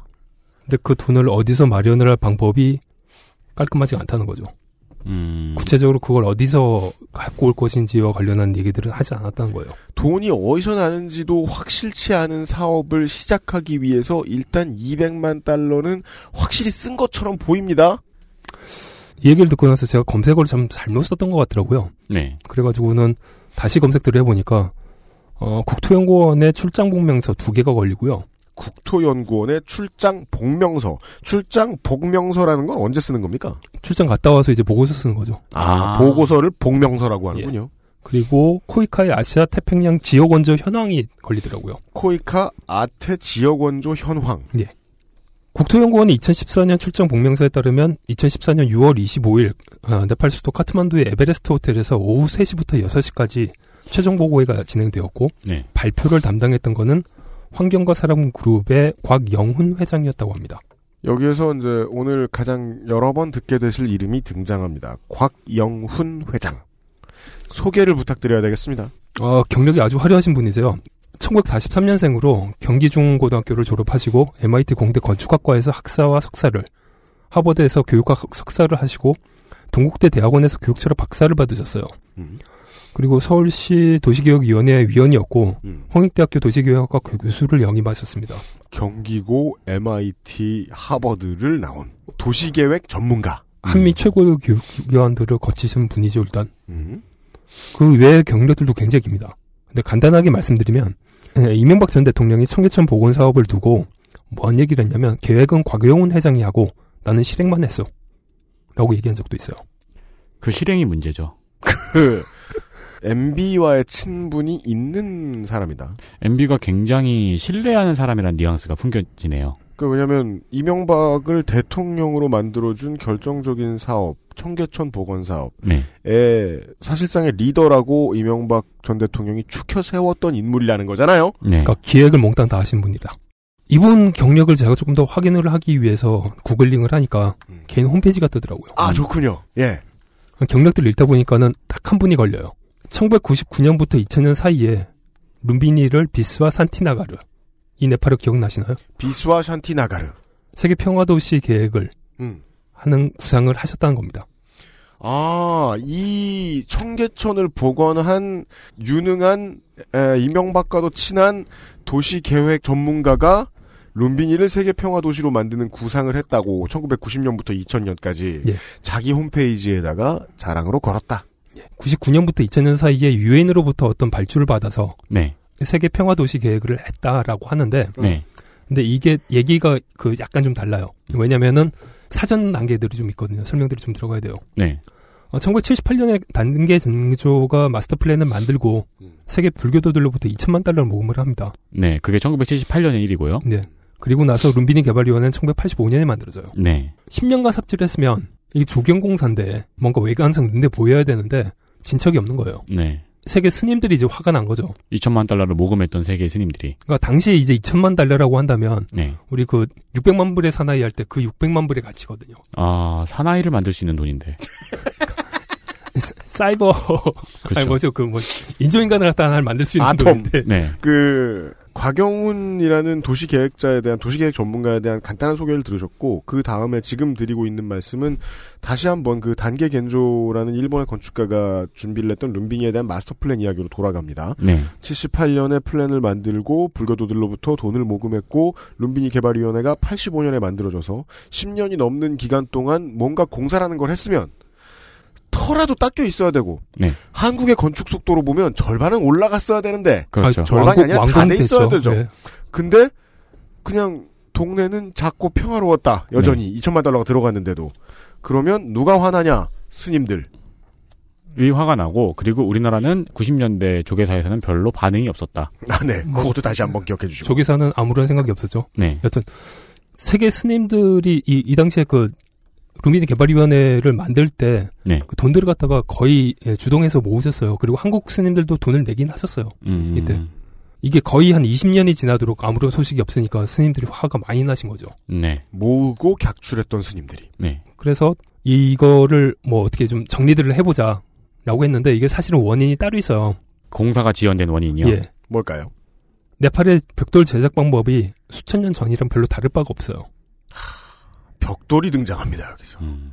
요즘도 네팔에서 벽돌은 주로 11월부터 5월 사이에만 생산이 돼요. 아, 그니까 지금 시기를 따진다는 건 계절의 영향을 받는다는 거 아니에요? 그렇죠. 11월 그래서 11월부터 5월 사이에 만들 수 있는 게 비가 안 와서 그래요. 비가 안 와서요. 네. 그럼 지붕이 있으면 될 텐데. 이게 어떻게 작업을 하냐면 진흙을 파요. 네. 그다음에 진흙을 흙이랑 잘 섞어요. 네. 벽돌 틀에 넣어요. 네. 이걸 말려요. 그렇죠. 그다음 말린 상태에서 얘를 갖다 굽는 거예요. 이 그 가마에 넣고 굽는 과정 전까지는 대한민국 군인들이 하는 과정이거든요. 음. 근데 이 가마가 일회용 가마예요. 왜죠? 아 완전 밀봉을 해야 되는 가마군요. 예. 아, 와, 삽질 좀 했구나. 어, 완전. 밀봉을 해서 굽고 가마를 부시고 예. 꺼낸 다음에 다음 벽돌은 가마를 새로 지어야 예. 되는. 일회용 가마예요. 그러니까 이게 음, 나 일- 처음 들어. 어, 예. 일반적인 그 벽돌 생산 공정이랑의 효율로 놓고 보자면 한국에 그러니까 한국이나 일본으로 놓고 보자면은 20에서 30% 정도밖에 안 되는 거예요, 효율이. 그거를 개선할 수 있지 않을까요? 근데 문제는 이게 이 그대로 유지가 돼 있는 원인이 네. 현재 좀 있습니다. 아, 개선할 수 없는 원인이요? 개선을 하지 않아도 되는 원인. 하지 않아도 되는 원인이요? 보시죠. 첫 번째는 네팔인들의 구매력이 워낙에 형편이 없어요. 아, 이런 문제. 음. 남미의 다양한 산유국들의 나라의 기름값이 리터당 30원인데도 사람들이 차를 타지 않는 이유. 음. 기름값이 오르지 않는 이유. 벽돌이 아주 고급, 아, 고급 건축자재예요. 그러니까 벽돌을 쓰는 집들은 좀 있는 집들이에요. 아하. 그러니까 당 지역의 그 깡촌으로 들어가면 사무엘님 농사 짓던. 예 농, 농가 대부분 아직도 진흙집이에요. 사무엘님도 진흙집에 사셨나요? 아 농사 질 땐 저도 거기 있었어요. 거 좋은 점이 있겠죠, 뭐. 아니, 안 좋으니까 장에 탈이 났죠. 아, 네. 그막뭐 환기도 잘 되고 뭐 집이 숨을 쉰다 막 방금 지금 되게 인상 쓰면서 고개 흔드셨어요. 그러니까 벽돌집은 되게 고급이다, 네팔에서는. 네. 그러니까 이게 굉장히 뭐 나무로 대략적인 형태 만들고 나, 그 마른 잎 엉지석이 엮은 다음에 진흙 발라가지고 만드는 집이거든요. 음. 그러니까 뭐 예, 마감은 또 소똥으로 하고요. 이건 정말 말로 들어본 지도 되게 오래된 얘기다. 그거 지- 뭐 저기 세계 텔레비에서 다큐멘터리 아, 아프리카 편 보면은 그 그런 것도 본 지 되게 오래됐잖아요. 맞아요. 소똥을 잘 개서 마감을 하는. 마감 그거 소똥 또 땔감으로도 쓴다면서요. 예. 감사합니다. 그다음에 두 번째는 자본가가 굳이 혁신적인 벽돌 공장을 지을 필요가 없는 게 음, 외국으로 일하러 나가 아, 일하러 나가는 사람들이 많으니까 음. 이들이 들어와가지고 벽돌 집을들을 올리기 시작을 하거든요. 네. 그러니까 수, 벽돌 수요는 늘어난 거예요. 네. 하지만 공급은 똑같아요. 공급이 똑같은 상태가 되면 음. 가격이 올라가죠. 음. 어. 그러니까는 벽돌 공장을 가지고 있는 자본가들 입장에서는 새로 증산을 하지 않아도 가격이 올라가는 거예요. 똑같은 시설을 가지고 있어도. 어, 묘합니다. 거기다가 벽돌 공장에서 일하는 사람들 같은 경우에는 한국의 선원들처럼 1년치 돈을 성급으로 땡겨 쓰는 사람들이거든요. 음. 요즘은 이런 거 보기 힘들죠. 사람을 사과세로 쓰는 거 한국에서는. 근데 옛날에는 이러면 참 편했다고. 네네. 왜냐하면 기업 입장에서 예측 가능성이 되게 늘어나요. 한 번에 돈 다 썼어. 걔네들은 1년 동안 어차피 일할 거야. 네. 어. 요즘에 이런 거는 이제 산악에서 장학금 받고 일하시는 아, 분들. 그렇구나. 요즘도 그런 인질극이 있긴 있군요. 네. 그러니까 이분들 같은 경우에 임금 인상을 요구를 할 수가 없는 거예요. 그러니 고정비용 자체가 똑같죠. 그러니까 음. 고정비용은 똑같은데 수입은 늘어나요. 그럼 뭐하러 기술 개발을 합니까? 음. 음, 시장이 되게 다르네요. 보통 이런 시장이었으면은 누군가가 나타나서 공정을 개선한 다음에 엄청 싸게 벽돌을 풀어버리는 안 그런 데도 있어요. 그렇네요. 그러니까 일반적으로 우리가 생각을 할 때 우리가 아- 알고 있는 경제학에서는 수요가 늘어나면 공급이 늘어나야 되잖아요. 그렇죠. 근데 공급이 안 늘어나도 돈을 벌 수 있다는 거죠. 음, 이거 보통 명품 산업의 방식인데. 그러게요. 어, 거기다 아까도 말씀드렸습니다만 룸비니는 14세기부터 19세기까지 잊혀졌던 동네입니다. 워낙에 그 외진. 곳이어서. 그리고 룸비니 성역에서 약 한 17km 정도 떨어진 곳에 어, 바이러와라는 국경 도시가 있어요. 그리고 바이러. 예, 바이러와. 음, 바이러와라는 예. 국경 도시가. 그리고 그 이 도시와 마주하고 있는 곳은 인도 도시는 소나울리라는 곳이에요. 네, 인도의 국경 도시 소나올리와 티벳의 국경 도시 바이러와라는 조금 그나마 큰 도시가 있다. 어, 바이러와는 인구 한 10만 정도 되고요. 소나울리는 읍 정도 사이즈예요. 그 도시네요, 도시. 네. 음. 보통 국경 도시들 같은 경우 흥청망청하는 분위기들이 좀 있거든요. 우린 뭐 그걸 알 수가 있어야죠. 한국으로 치면 어. 터미널 근처가 좀 이제 근처가 이제 예. 난리가 나잖아요. 뭐 보통 이제 그 음주 가무가 가능한 지역들이죠. 거기가 다. 음, 되게 맛없는 식당들 있고요. 예. 네. 그러니까 국경과 물자를 수송을 하는 트럭 운전수들 같은 경우에는 물건을 하역을 하면 거기서 돈을 받거든요. 음, 그럼 거기서 돈을 받으면 그 돈을 다 가지고 들어와야 되는데 보통 거기서 돈을 쓰죠. 그죠. 그죠. 물류가 오가는 곳에는 물류 노동자들이 쓰는 돈이 많이 널리죠. 음, 그렇죠. 그러니까 뭐 우시장 같은 데 보면은 그 어리버리하게 그 고스톱 치는 분들을 상대로 하는 그 미들급 타짜들이 낑기잖아요. 음, 네. 아하. 그러니까 그런 분위기들이 대체로 있어요. 음. 뭐 한국 같은 경우에는 예, 지금은 이제 거의 대부분 철거가 됐지만 성매매 업소들도 거의 대부분 다 터미널, 터미널 근처에 있었잖아요. 옛날엔 많이 그랬죠. 예. 네. 인도 네팔 국경 도시들이 대부분 그런데 유독 소나울리하고 바이러와는 그런 분위기가 없어요. 아, 그래요? 왜냐하면 인도 대륙에서 가장 큰 영향력을 가진 종교는 힌두교거든요. 네. 그리고 남부 네팔은 아, 문화적으로 완전히 북인도랑 똑같아요. 음. 힌두교도들에게 석가모니 부처님은 비신우의 아홉 번째 화신이에요. 비신우의 아홉 번째 화신. 그러니까 신의 아홉 번째 화신이니까 신이죠. 음. 신의 탄생 성지에서 술 먹고 도박하고 여자 사고 이럴 이유가 없다는 거죠. 죄 짓는 거니까. 음, 음, 음, 음. 아, 네, 그렇죠. 힌두교와 불교도 마치 이슬람과 기독교처럼 그러니까 땅 넓으니 다른 데서 가면 하지 하, 아, 하면 되는데 굳이 거기서 할 필요가 없다는 거죠. 이러다 보니까는 절제가 돼 있는 반면에 또 한편으로는 생산 시설하고도 거리가 굉장히 많이 떨어져 있어요. 재밌죠? 소비 시설 없으면 생산 시설도 안 나와요. 음, 제가 군 생활한 화천하고 비슷하네요. 그래요? 아니, 화천에 무슨 신이 있어요? 부대가 몇 개가 있는데 네. 저희는 춘천으로 못 나가거든요. 왜요? 음, 위수 지역이 이수 지역이라서 아. 춘천으로 못 나가는데 아무것도 없어요. 어. 룸비니가 외진 곳에 있으니까 다른 지역에서 벽돌을 가지고 오면은 물류 비용이 너무 많이 드는 거죠. 아. 물류를 써서 해결하기도 뭐하고 그냥 거기서 감아 올려서 만드는 방법밖에 없다. 그러니까 공사를 진행해야 되는 룸비니 개발위원회 입장에서 보면 비싼 벽돌 써갖고 공사 진행했다가는 말 들어야 되는 곳들이 굉장히 많았거든요. 음. 그러니까 유네스코 걸려있죠. 룸비니 개발위원회는 문화부에도 걸려있죠. 거기다 스님들까지 들어가고 뭐라고 하네요. 음, 돈을 또 벽돌에 너무 많이 쓰기가 눈치가 보였다. 예. 그러니 그냥 세워라 내워라 하고는 현지 공장에서만 벽돌을 써, 갖다 썼죠. 음. 그러다 보니까는 20년이 넘도록 그 자리에 그대로 있었던 거예요. 아, 그러니까 벽돌이 또 아까 11월부터 5월까지만 나온다고 하셨죠? 네. 그때 나온 벽돌 몇 장 갖다 쌓아놓고 또 그 다음에 나온 벽돌 몇 장 쌓아놓고 그 몇 달씩 걸리고 한 네. 번에. 아. 그러니까 무슨 건축을 재판하듯이 아, 그렇죠. 다음 벽돌은 다음 달에. 그러니까 한국은 HB 빡 들어오고 음, 중장비들 쭉 들어와가지고 그러니까요. 그런 건 꿈도 못 꾸니까 20년 걸릴 수도 있다. 그러니까 되게 잘 이해가 안 되는 방식이에요. 왜냐면 저희가 아는 방식으로는 이런 상황이면 거기에 벽돌 공장을 하나 지어버리잖아요. 그렇죠. 그래서 이제 세계 스님들이 빡이 좀 돌아요. 음, 그래서 1998년에 일본 동쿄에서 모여가지고 이걸 1차 불교도 아, 정상회담이라고 하는데 이 자리에서 룸비니 공사를 빨리 끝내기 위한 여러 가지 방안들이 논의가 됩니다. 성지 순례자는 물론 관광객들이 많이 들어와야 되니까는 네. 국제 공항이 있어야 된다라고 얘기를 하고 아, 공항은 얼마나 먼 얘기인가. 벽돌도 늦게 들어오는데 공항도 필요하다. 아 그런 것들을 빠르게 만들려고 그러면 국제공항 만들고 음. 그리고 불교 대학 만들고 음. 이래가지고 그 돈이 돌기 시작을 하면은 음. 아무리 네팔 사람들이 천천히 움직인다라고 하더라도 빨리 짓지 않겠냐. 지역 아하. 자체를 성장시키자. 예. 음. 거기다가 룸비니 개발위원회는 독립기구라서 존중을 해야 된다는 결의까지 해줘요. 왜냐면은 돈 빨리 써도 좋으니까 많이 써도 좋으니까 일단 벽돌 사다가 공사 진행하라는 얘기예요. 음. 이렇게 결의가 된 내용이 UNDP로 가고요. 음. 그리고 UNDP가 곽영훈 회장에게 이걸 갖다 시키게 됩니다. 아 다시 돌아오네요 이 사람이. 음. 그러니까 이분이 룸비니 프로젝트를 갖다 맡게 됐던 프로세스 자체가 그런 부분들이 있었던 거예요. 이게 현지 사정들 때문에 굉장히 늦춰졌던 부분들이 있었던 거죠. 근데 이, 이래서 도쿄에서, 일본에서 한 결의가 유엔으로 가고, 유엔에서 다시 곽영원 회장에게 이거를 이제 맡겼다는 건데, 네. 그러면 곽영훈 회장은 단순히 한국 지역뿐만이 아니고 룸비니 개발 사업 전체를 맡게 되었던 건가요?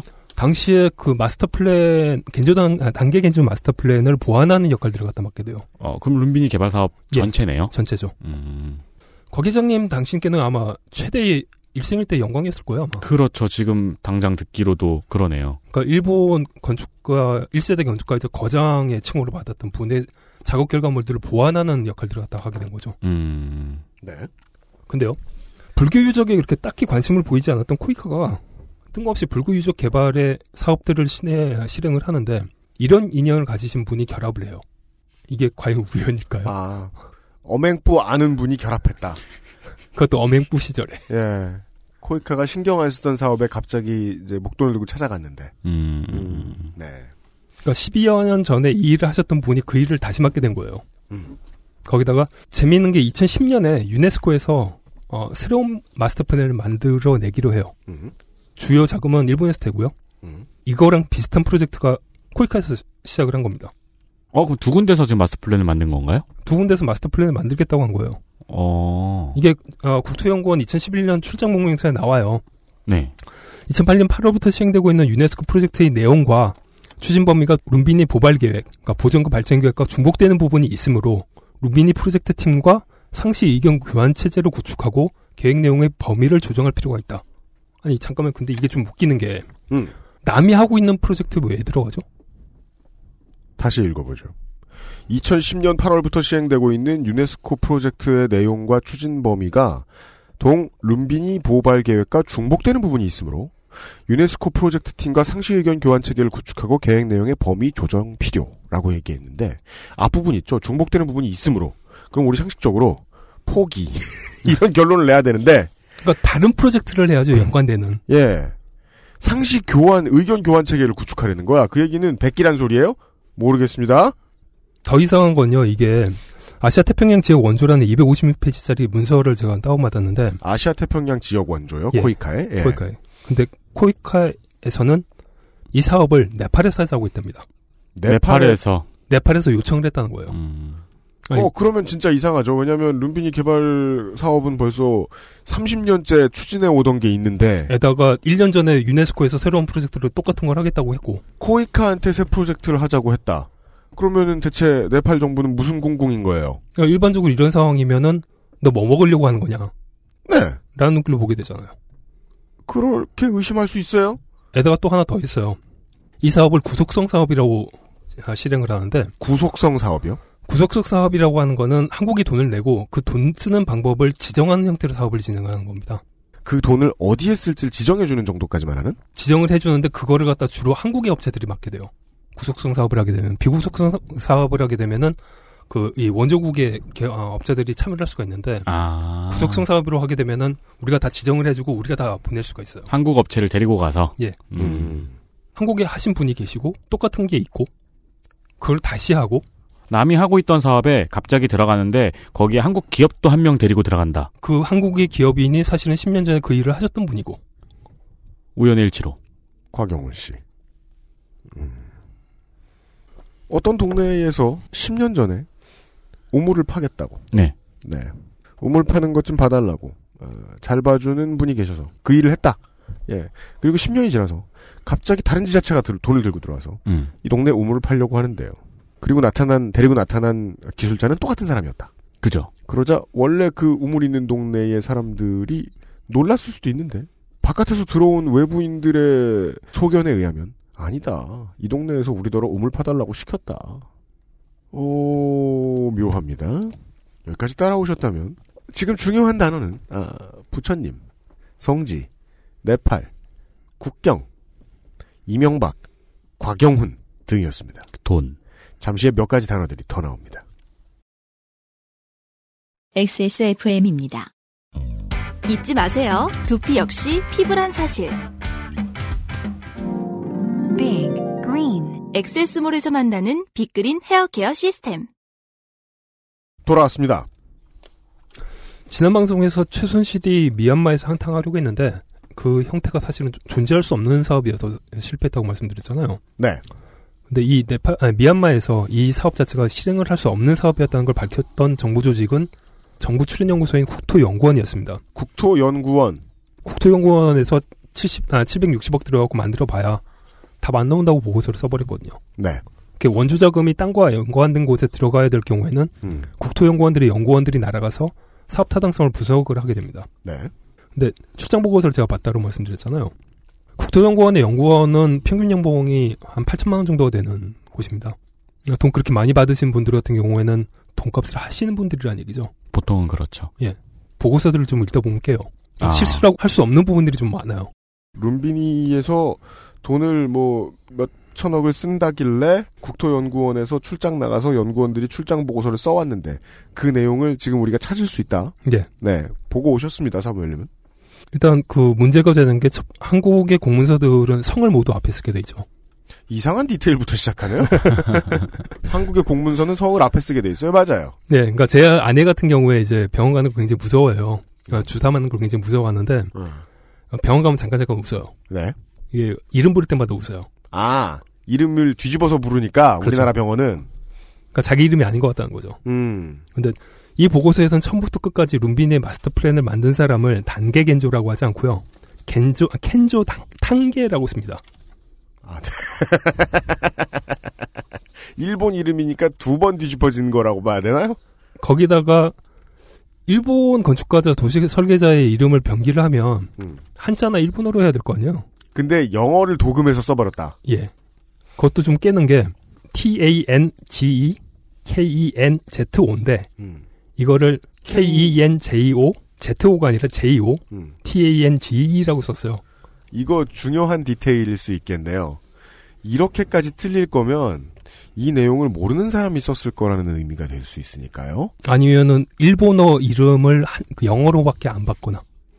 그러니까 일본어 이름을 영어로만 볼 것 같으면 이 사업을 잘 아는 사람이 썼는 보고서여야 되는데 이 건축가의 이름도 모르고 이게 누군지도 모르는 상태로 받았었다는 거 아니에요. 아, 근데 이게 그러기가 굉장히 어려운 게 근데 그랬다는 거 아니에요. 이분 그 도시 설계에서도 업계 거장이에요. 음, 음. 그러니까 이 음악가가 그 아주 뭐라고 해야 되나 그 이 비틀즈 멤버 이름을 갖다 틀린 거랑 비슷한 거예요. 국토연구원에서 틀릴 수 있는 이름이 아니다. 그러니까 카니에 웨스트를 웨스트 가니에 이렇게 썼다는 것입니다. 간이요. 예. 그는 모르는 거죠. 그게 누군지. 음. 그러니까 뭐 거의 국문학과로 치면은 미당 서정주가 아니라 말당 서정주로 계속 쓰고 있는 거예요. 적당합니다. 아니면 정주 서미당 이렇게 쓰거나. 거기다가 이게 그 그쪽에서는 잘 안 쓰는 표현들이 보고서에 계속 나옵니다. 그러니까 켄조 단게 아, 켄조 단게 마스터 플랜의 문제 문제점을 확인했다. 발음하기도 힘들어. 요리 이름 같네요, 이젠. 마스터 플랜의 문제점을 확인했다라고 나오는데 이게 업계 관계자들에게 계속 물어보니까 건축, 조경 사업, 도시계획 플랜 등을 하시는 분들한테는 남의 작업물을 두고 문제가 있다는 표현을 안 한답니다. 이 보고서에 켄조 단게 마스터 플랜의 문제점을 확인했다라는 내용이 나오는데 이 문제점이라는 단어는 도시계획 플랜에서는 절, 거의 쓰지 않는 단어다. 이거 뭐죠? 그러니까 문제를 삼으려고 하면 다 문제인 거예요. 왜 여기다가 그 손잡이를 만드셨어요? 왜 여기다가 턱을 만드셨어요? 왜 여기다가 오솔길을 만드셨어요? 이런 얘기들이 다 나올 수 있는 거죠. 음. 그 다음에 두 번째는 기본적으로 이게 업계 거장에 대한 종교, 예우의 문제가 있기 때문에 음. 변화한 시대를 반영할 필요가 있다라는 형태들로 아주 완곡해서 쓴다는 거예요. 음, 문제점을 확인했다라고 어, 업계 양반들이 썼다라고 하면 음. 그거는 완전 비하한 거다. 아구잡이로 만들었다 뭐 이런 거죠. 거의. 음. 언니나 마음에 안 들죠? 네, 그런 수준이다. 거기다가 세 번째로는 켄조 탄케 마스터 플랜처럼 룸비니의 유적과 역사문화 환경을 훼손하는 것으로 비난받지 말아야 된다는 구절이 나와요. 네. 근데 이게 비난을 받고 있다라고 얘기를 하면 비난의 내용들이 들어가야 될 거 아니에요. 자, 아, 켄조 탄계 마스터 플랜처럼 룸비니의 유적과 역사 문화 환경을 훼손하는 것으로 비난받지 말아야 한다. 즉, 켄조 탄계 마스터 플랜이 비난을 받았다라는 걸 전제하고 있는 문장이네요. 비난을 받고 있고 그 비난의 내용들이 있다는 거죠. 음. 근데, 근데 비난의 내용이 뭔지는 없다. 예 보고서에는 없어요. 이거 저 뭐 저 성격 안 좋은 기자가 이상한 사설 자기 싫어하는 사람한테 쓰는 그런 방식이잖아요. 우리나라에서. 전 국민이 무한도전을 싫어한다. 어. 그러니까 뭐 이게 수학에서 공리처럼 증명하지 않아도 되는 거라고 하면 모르겠는데 이런 내용이 있다라고 한다면 혹시 업계에서 공통으로 알고 있는 내용일까 싶어서 일본 와세다 대학에서 건축학으로 학부, 석사, 박사 과정을 모두 마친 분께 제가 한번 여쭤봤어요. 그분은 또 어떻게 하세요? 음, 같이 그- 농사 지으셨나 보죠, 뭐 당에서. 어, 어디 그, 그, 제가 필자였죠, 같이. 네. 그분 얘기하시는 게 그게 뭔 소리냐는 거예요. 그 뭔 소리냐? 그러니까 음. 비판자라고 한다면은 검색을 해본다라고 하면 다 걸려야 될 텐데 음. 한국에서 이 양반이 그 굉장히 유명한 건축가이기 때문에 비판자라고 한다면 비판 내용들이 다 실릴 거라는 거죠. 네. 그렇죠. 거장이 비판받으면 그 내용은 유명하겠죠. 예, 근데 그 내용이 없다라고 한다면 그게 뭔 얘기냐는 거겠죠. 음. 네가 검색을 못하는데 나- 나올 리가 없지 않냐라는 네. 음. 거고요. 그리고 좀 이제 조금 더 디테일한 부분인데 마지막으로 이 보고서에는 처음부터 끝까지 라마그라마 스투파를 람그람이라고 표기를 합니다. 라마그라마 스투파를 람그람이라고 표현한다. 그러니까 라마그라마는 부처님 진신사리 본분이죠. 음. 근데 람그람은 인도 공용어인 힌디예요. 종교를 바꿨다. 그러니까 주요한 신이 계시는 곳이라는 뜻이고 네. 이거는 그 오래전에 힌디로 작성된 문서에는 종종 볼 수 있는 표현이지만 정식 명칭이 아니에요. 어, 그렇다고 한다면은 요즘 네팔에서 네팔어로 작성된 문서가 나오기 전에 그 전에 이제 만들어졌던 문서들에나 볼 수 있는 표현이거든요. 그러면은 인터넷에서 잘못 찾은 것 같은 혐의가 크네요. 그게 이제 가능성이 두 개로 보이는 거예요. 하나는 아니, 아니, 두 개로 보이는데 첫 번째는 국토연구원 연구원들이 일부러 눈에 띄는 보고서를 쓰려고 했을 경우, 그러니까 이게 말이 안 되는 사업인 건 알겠는데 우리가 많이 틀려서 눈에 띄게 하자. 예. 노이즈 마케팅. 이게 말이 안 되는 소리를 했다가는 아, 말이 안 되는데요라고 했다가 자기, 자기네들이 잘릴 것 같으니까 네.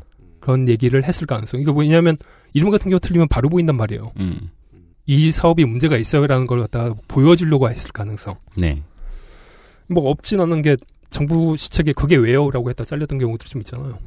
4대 강과 관련해 갖고 김희태 건설연구원 같은 경우도 그렇고. 음. 그 다음에 또 한 가지의 가능성은 이 양반들이 뭘 보고 베꼈는데 그 보고 베낀 문서가 저 모양이었을 가능성. 음. 아, 생각해봐야죠.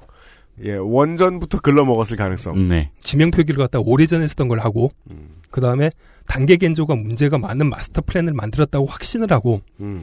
일본인의 이름을 한자가 아니라 영어로 보고 기억하시는 분이 문서를 베꼈을 가능성이요. 그런 분이 쓴 문서를 베꼈을 가능성이요. 네.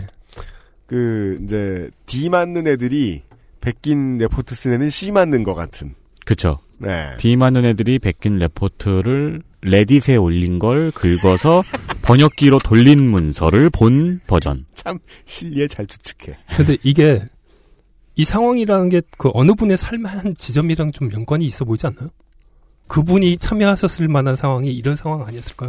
눈민이 평화 도시 사업을 진행을 하셨을 때 네. 그때 상황들이 이거랑 좀 비슷할 것 같지 않나요? 아. 네. 그러니까 하버드에서 공부를 하시다가 네. 문서를 보셨고 음. 그리고 보셨을 문서들 같은 경우에는 네팔어로 작성들이 된 게 아니라 힌디로 작성이 됐었을 거고요 아마도 음, 음. 그리고 일본인 이름 역시 한자로 변기가 되지는 않았겠죠 네. 그 당시에 예측입니다. 예 가능성입니다 그냥 근데 이게 다른 가능성이 별로 없어 보이는 게 코이카 문서에 따르면 이 사업은 원재로 받는 국가에서 요청을 했다고 합니다 네. 네팔이죠, 그럼? 아까 말씀드렸죠. 예. 그러면은 제한 요청서가 아니라 음. 요청서를 네팔에서 만들었겠죠 네. 요청을 했으니까요. 음. 그래서 물어봤죠. 그랬더니 건인 라이 씨 같은 경우에는 이 일을 진행을 했다라고 한다면 이 만약에 그런 문서가 있었다고 한다면 네. 그 문서 작성에 반드시 들어가야 되는 사람들 중에 한 사람이거든요. 네. 근데 자기는 그런 적이 없대요. 그런 문서를 만든 적이 없대요. 예. 그러면 요청은 한 적이 있는 걸까요? 요청을 한 적이 있는지도 모르겠어요. 근데 아. 요청을 한 적이 있다면 이런 공무원이 알겠죠. 룸비니 개발위원회의 문화부에 소속된 공무원이. 그렇겠죠. 모르겠다라고 말했어요.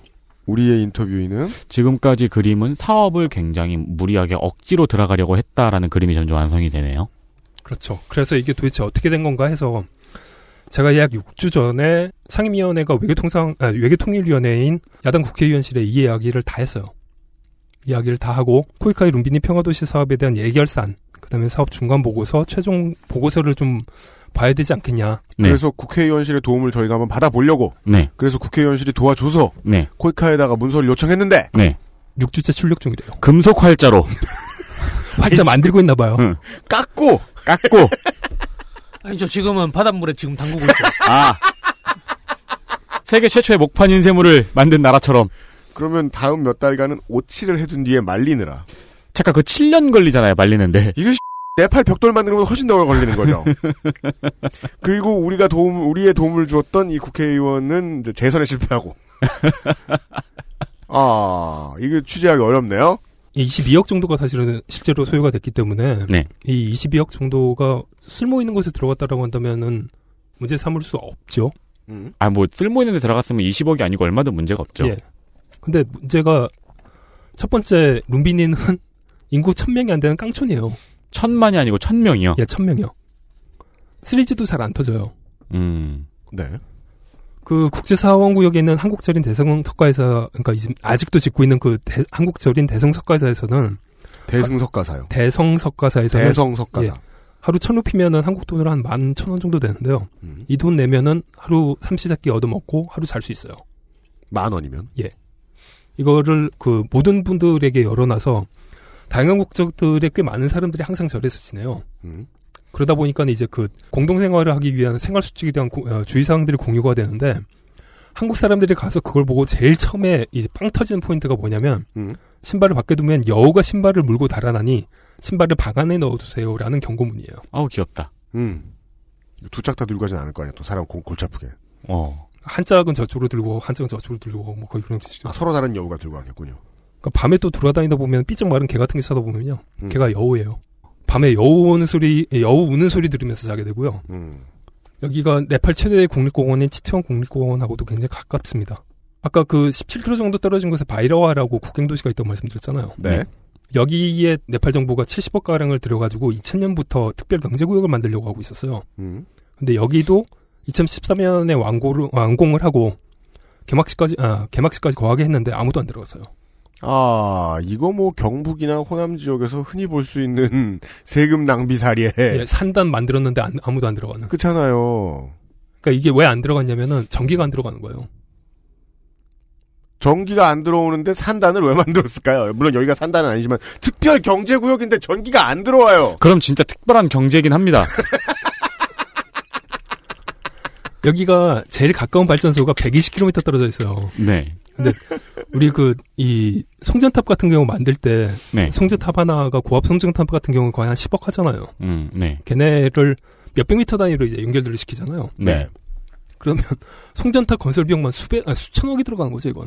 사업 타당성부터가 굉장히 문제가 있었던 사업이라는 거네요. 그러니까 자기네들은 이 양반들이 만들 때는 이 네팔 수력 발전소들이 연결이 돼가지고는 연결들이 돼서 뭐 어떻게 할 거다라고 얘기를 했는데 네. 이게 뭐 그럴 리가 없잖아요. 쉬운 설명입니다. 하여튼 그 각종 이유들로 그냥 이게 유야무야된 상태들이다 보니까 도시로 발전할 가능성이 별로 없는 지역이에요. 기본적으로.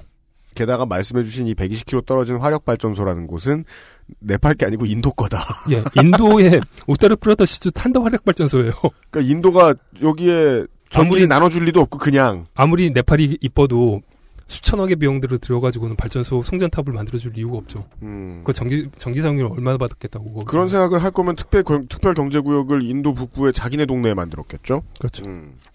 자기네들이 동- 내부 동력을 해가지고는 도시로 성장할 수 있는 가능성이 굉장히 낮아요. 음. 그 이유를 지금 설명해 주시는 네. 겁니다. 그 다음에 두 번째는 외국인들이 많이 찾아서 관광지로 발전을 할 수 있지 않겠냐. 네. 성지니까. 예. 라는 얘기도 할 수 있는데 2015년 3월경에 네팔 관광청에서 룸비니 성역에 대한 통계를 발표를 했는데요. 네. 신문 기사의 타이틀은 루비니 때문에 네팔 관광청이 고민이 많다는 거였어요. 키우고 싶은데 안 큰다? 음, 아니요. 조- 조금 더 처참합니다, 이게.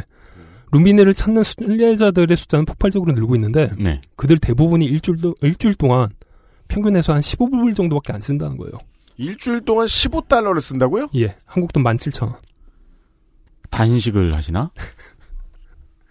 이분들 대부분이 미얀마에서 오는 어, 성지 순례객들인데 네. 먹을 거랑 몽땅 다, 다 싸들고 와요. 아. 아, 미얀마 땡솥 도시락 이런 데서 이렇게. 아. 밥을 다 직접 하시고 다 싸들고 먹고 그리고 또 잠도 움직이는 버스 안에 써요. 극장에서 부시럭거리면서 집에서 싸운 누룽지 같은 거 꺼내 드시는 우리 엄마처럼 그러니까 시타르타 도련님 도시락 이런 거 이렇게 일주일치 싸가지고. 아, 직접 해 먹어요. 그냥. 그러니까 뭐이 돈 쓰실 일이 물 마시는 것밖에 없는 거예요. 아하. 음, 잠도 그냥 버스에서 주무시고. 예. 그러니까 거기다 뭐 이제 굳이 도시가 필요한 관광객들이라고 한다면 중국 관광객들이 있어요. 네.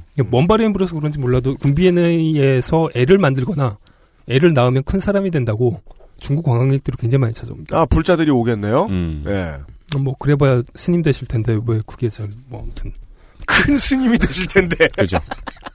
그게 생각해 보니까 부모들이 좋아할 건 아닌 게 집안에 좋을 일이 아니잖아. 근데 뭐 큰 큰 사람이 될 거라고 애를 낳아야 된대요 거기서. 하긴 그- 뭐 어떤 부모님은 스님으로 키우고 싶어서 아이를 낳을 수도 있겠죠. 그렇죠. 큰 스님이라고 한다면 그 스트리트 파이터 사가트판 뒤에 누워 있는 그 스님 같은 거. 그분 누가 낳았다기보다는 돌이 그렇게 되신 것으로 알고 있지만. The big 스님.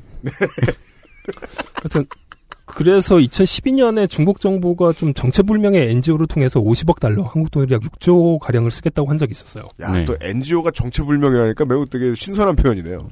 이게 그 중국 정부가 사실은 개입이 돼 있었던 게 중국 관광객들이 돈을 많이 쓰고 다니면은 중국 기업들이 쓸어가겠다고 그 거기다 시설들을 중국이 만들거든요. 아. 그러니까 국제공항 만들고 5성급 호텔 만들고 뭐 이러겠다는 거였는데 이걸 네팔 정부가 거부를 했어요. 음. 정확하게는 인도 국경 근처에서 중국인들이 늘어나는 게 싫었던 인도가 네팔 정부에 압력을 넣었던 거예요. 음. 아, 받지 마, 받고 싶겠지만. 거기다 NGO 대표가 네팔 대표가 전 수상이었네요.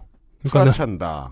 프라찬다 수상이었기 때문에 자- 당시 수상 2012년에 수상이었던 바바란 보트라이가 정적 키우는 셈 비슷했기 때문에 음. 아, 싶었죠.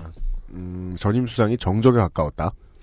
거기- 아니 긴 말을 할 필요가 없이 국토연구원 출장 보고서에도 룸비니가 개발에 대한 부하가 낮다고 지적을 해요. 그러니까 개발 수요가 높지 않다는 얘기입니다. 음, 근데 거기에 왜 도시계획을 하죠? 중요한 질문입니다. 도시가 필요 없는 도시입니다. 도시를 왜 만들죠? 네. 만들기도 힘들고 필요도 없는 도시입니다. 만들기만 하면 떨어지는 이윤이 있는 사람들이 있기 때문이겠죠. 뭐 너무 많은 걸 얘기하나 청취자 여러분 다 이해하셨을 텐데. 네, 다음 얘기 듣죠. 그 다음에 이 지역이 사실은 그 다른 게 굉장히 좀 급한 게 많았어요. 첫 번째는 그 룸비니 인근의 부처님 관련 유적지들이 발굴이 아- 아직 안 끝난 데들이 많아요. 음. 그 다음에 도구를 막을 담장 같은 것도 없어요. 아. 개발을 할 곳이 아니네요. 비루드카 왕이 900, 아, 9,999명의 석가족을 도륙했다고 하는 사그리화와는 축구장만한 호수예요. 네. 그 호수 근처에서 만 명이 죽었으니까 포인트 살 조절하고 삽질하기 시작하면은 2600년 전에 석가족 전사의 유골이랑 장신구를 찾아내는 게 그렇게 어렵지가 않습니다. 음, 거기를 잘 파면 2600년 전에 업템포라든가, 그니까요. 예, 예. 스페이스 잼이라든가, 에어조던 마이너스 9200. 5G. 네. 네, 이런 게 나올 거예요. 이게 나오면은 홍콩 가가지고 팔면요 한 2만 불에서 3만 불 정도의 거리가 돼요. 목걸이 아, 아까 그, 지금은 이제 도굴꾼들의 블루오션처럼 돼 있다. 그렇죠. 거기다가 쿠단이라고 부처님의 아버님께서 선물하셨다고 하는 그 사원은 네. 산업도로 바로 옆에 있어요. 거기도 거기 담장 같은 것도 없어요. 그러니까 2600년 전에 만들어진 불교 유적지인데 밤에 슬쩍 가가지고는 벽돌 몇개 가져온 거 아무 일도 아닌 거예요. 음, 어. 그러니까 네팔 정부 입장에선 도구를 막을 방안, 지지부진한 발굴을 계속할 수 있는 인력과 장비, 돈 뭐 이런 게 제일 급했죠. 음, 지금 도시계 도, 같은 게 아니고. 도시를 건설할 수 있는 단계가 전혀 아닌 거네요. 거기다가 이 범위가 아까도 말씀드렸지만 70km예요. 음, 70km에 무슨 도시를 만듭니까? 음, 그러니까 서울이 32km예요. 네. 서울이 두 배가 되는 거를 만들어야 되는 거죠. 도시 부하가 없는 데다가. 어, 읍내를 하나 만드는 게 아니라 연담 도시를 만든다는 거 아니에요? 그렇죠. 서울 두 배 되는. 그리고 무엇보다 이제 어, 진행하셨던 곽용호 회장님이 좀 간과하셨던 부분이 있는 것 같은 게 한국에서 신도시 계획 같은 경우에는 지자체에게 아주 중요한 비즈니스 모델이었죠. 지자체가 돈을 번 과정이었으니까요. 그러니까 기업이 끼어들고 돈을 가지고 있는 개별 집주인들이 막 줄을 서기 이전에도 이미 그럴 미래가 뻔하기 때문에 아까 처음 나왔던 돈 얼마죠? 200만 달러. 그걸 가지고 털을 팔게요라는 말을 하는 것만으로도 지자체가 할 일은 다 끝났다. 그렇죠. 한국에서는 할 수 있는 일이다. 음, 한국에서나. 지자체가 가지고 있는 땅에다가 도시를 만드는 거니까 도시 개발병부들 같은 경우 분양하는 과정에서 몽땅 다 회수가 된 거 아니에요. 그렇죠. 왜냐면 도로고 전기고 다 깔려 있으니까. 예. 도시 계획을 하는 분이 사업 모델 자체를 갖다 고민할 필요가 없어요. 그럼 보니까는 이분 곽 회장님 같은 경우 2004년에 알제리 과학기술 도시 마스터 플랜을 코이카 프로젝트를 수행하신 적이 있어요. 근데 알제리는 석유라도 나죠. 그러니까 도시계획 사업 자체를 자기네들로 할 수 있는 나라인데 룸비니 같은 경우에는 처음에 이 곽영훈 회장님이 인연을 맺게 됐던 게 돈의 흐름과 동떨어진 곳이었기 때문에 그런 거였잖아요. 전 세계에서 한 자리 하신다는 스님들이 모여가지고는 국제공항 만들자, 불교대학 만들자.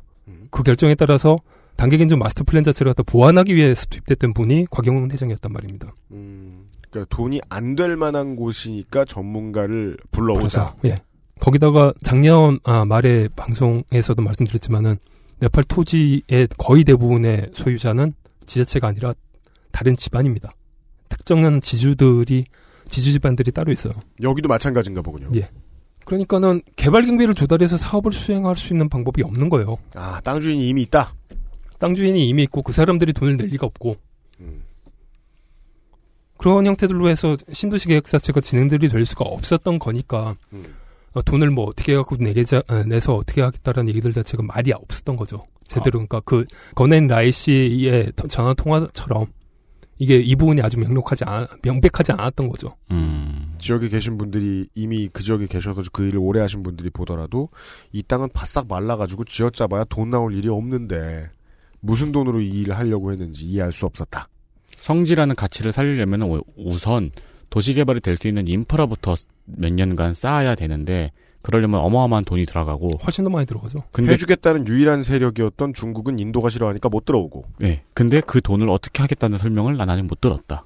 뜬금없이 코이카 혹은 한국이 들러붙었는데 돈을 들고 오겠다고 하는데 그 돈이 어디 나오는지 몰랐다. 근데 이걸 선의로 좀 보고 싶은 게 선의로 보면은 힌두스탄 타임즈의 그 2014년 6월 26일자 기사에서 코이카가 미와 7억 6,200만 달러를 투입했다고 하는 그 내용 자체가 해프닝으로 볼 수도 있어요. 음, 네, 계획을 세웠다가 철회했던. 네, 그러니까 뭐 한국 같은 어, 도시개발 모델이 범용 모델일 거라고 생각을 하고 이 돈 누가 마련하냐요라고 누가 물으면 아, 코이카에서 초, 아, 초기 투자 정도는 해볼 수 있지 않겠어요? 뭐 음, 이렇게 얘기를 했겠죠. 근데 이게 코이카 같은 경우 이게 기본적으로 불가능하다는 걸 아니까 철회. 처리를 해버린 거딱 음. 어, 이에 대한 보조 자료를 안 낸 거죠. 음, 그러니까 기본적으로 좀 선의를 해석을 하려고 하는 게 곽 회장님 같은 경우에 사업을 좀 크게 하시는 분인데 22억 정도가 급전으로 필요하셨던 것 같지는 않거든요. 음, 모르던 일이죠.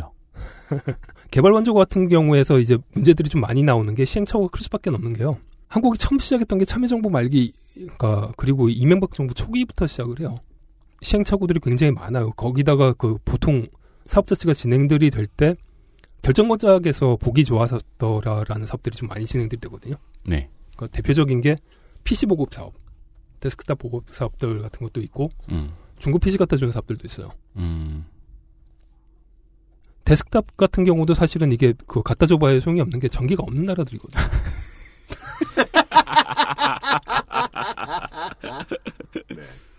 현지에서 필요한 부분들을 어떻게 만들어야 된다라는 부분들로 가려고 하면 네. 이게 우리는 조금 더 시간과 자원들을 써가지고 전문성들이 강화돼야 되는 그런 단계인 거예요. 네. 그러니까는 그런 관점에서 보자고 한다면은 22억 정도를 쓴 것도 용서를 해줄 수는 있죠. 음, 네. 실패하는 데 쓰는 비용으로도 뭐 비싼 거 아니다. 네.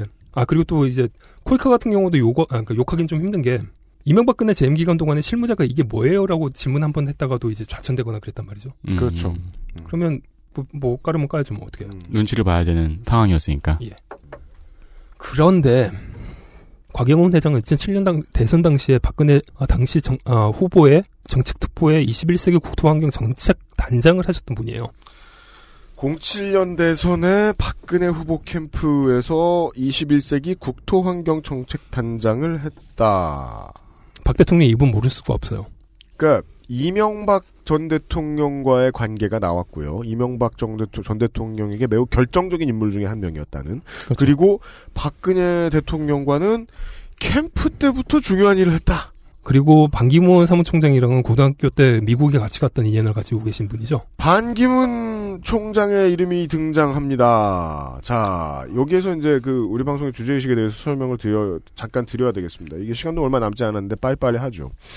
이상한 외교 관련된 사업들이 이명박 근혜 시절 내내 비슷한 일들이 많이 있었다. 네. 그리고 그 일이 있을 때마다 등장하는 완전 때마다는 아니지만 되게 자주 볼 수 있는 이름으로는 곽영훈 사람과 환경그룹 회장이 있고 그 외에는 성이 반시인 분들이 몇 분 보인다.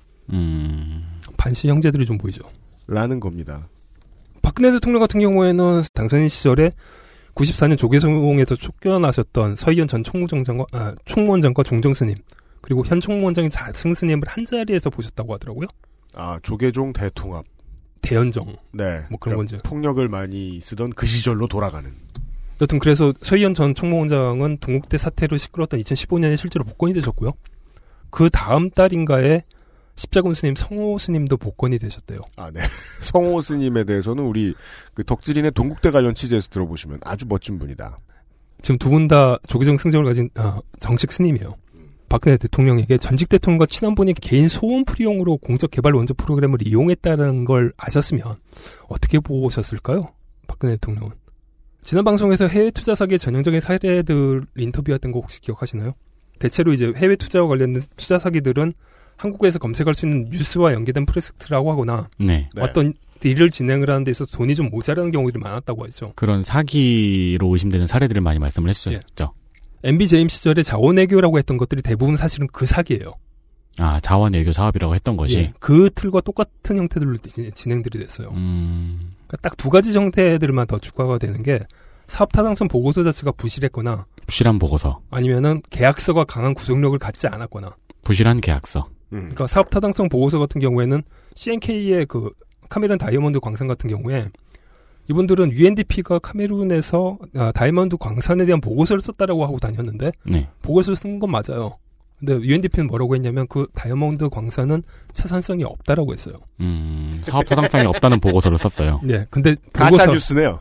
보고서를 썼다라고 해가지고는 돈을 갖다가 어마어마하게 땡긴 거죠. 아, 보고서를 썼다는 사실만 가지고. 예. 그러니까 이 사실 때문에 그런지 이게 사기가 아니라고 판결이 났어요 또. 음. 보고서를 쓴 건 맞지 않냐? 예. 야. 보고서는 있었다. 이 계약 자체가 구속력이 강하지 않았던 사례는 UAE 아랍에미레이트의 원전입니다. 네. 처음 발표할 때는 30년간 운영을 우리가 한다라고 얘기가 나왔었는데 30년간 그랬죠. 근데 실제로 2016년에 계약 갱신되면서 10년간 운영한다고 결정이 났어요. 그리고 보통 이런 어, 사업들 같은 경우에 10년 운영하면요. 똔똔이에요. 음. 똔똔인데 이때 그 30년간 한다고 해갖고 어마어마하게 퍼졌거든요. 원래 10년은 그냥 꼬라박는 기간인데 그렇죠. 대략 이렇게 해가지고 57조 정도가 사라졌어요. 57조가. 예. 그러니까 이게 누군가의 호주머니로 들어갔을 가능성이 굉장히 높은 사업인데 음. 문제는 이게 다시는 안 먹힌다는 거죠. 자원 외교라고 하면은 다 한탕한 거라고 딱 생각들을 하니까 네네. 아, 박근혜 대통령 당선되고 나서부터는 자원 외교 얘기는 쑥 들어가죠. 음, 수법 하나가 이미 파회가 된 수법이라서 그럼 난 뭘로 해먹나. 근데 곽영훈 회장이 딱 이 사건이 그러니까 이 케이스가 보였던 거죠 두 분한테는. 음, 그러면 어떤 새로운 게 어, 기회라고 생각을 하지 않았겠어요?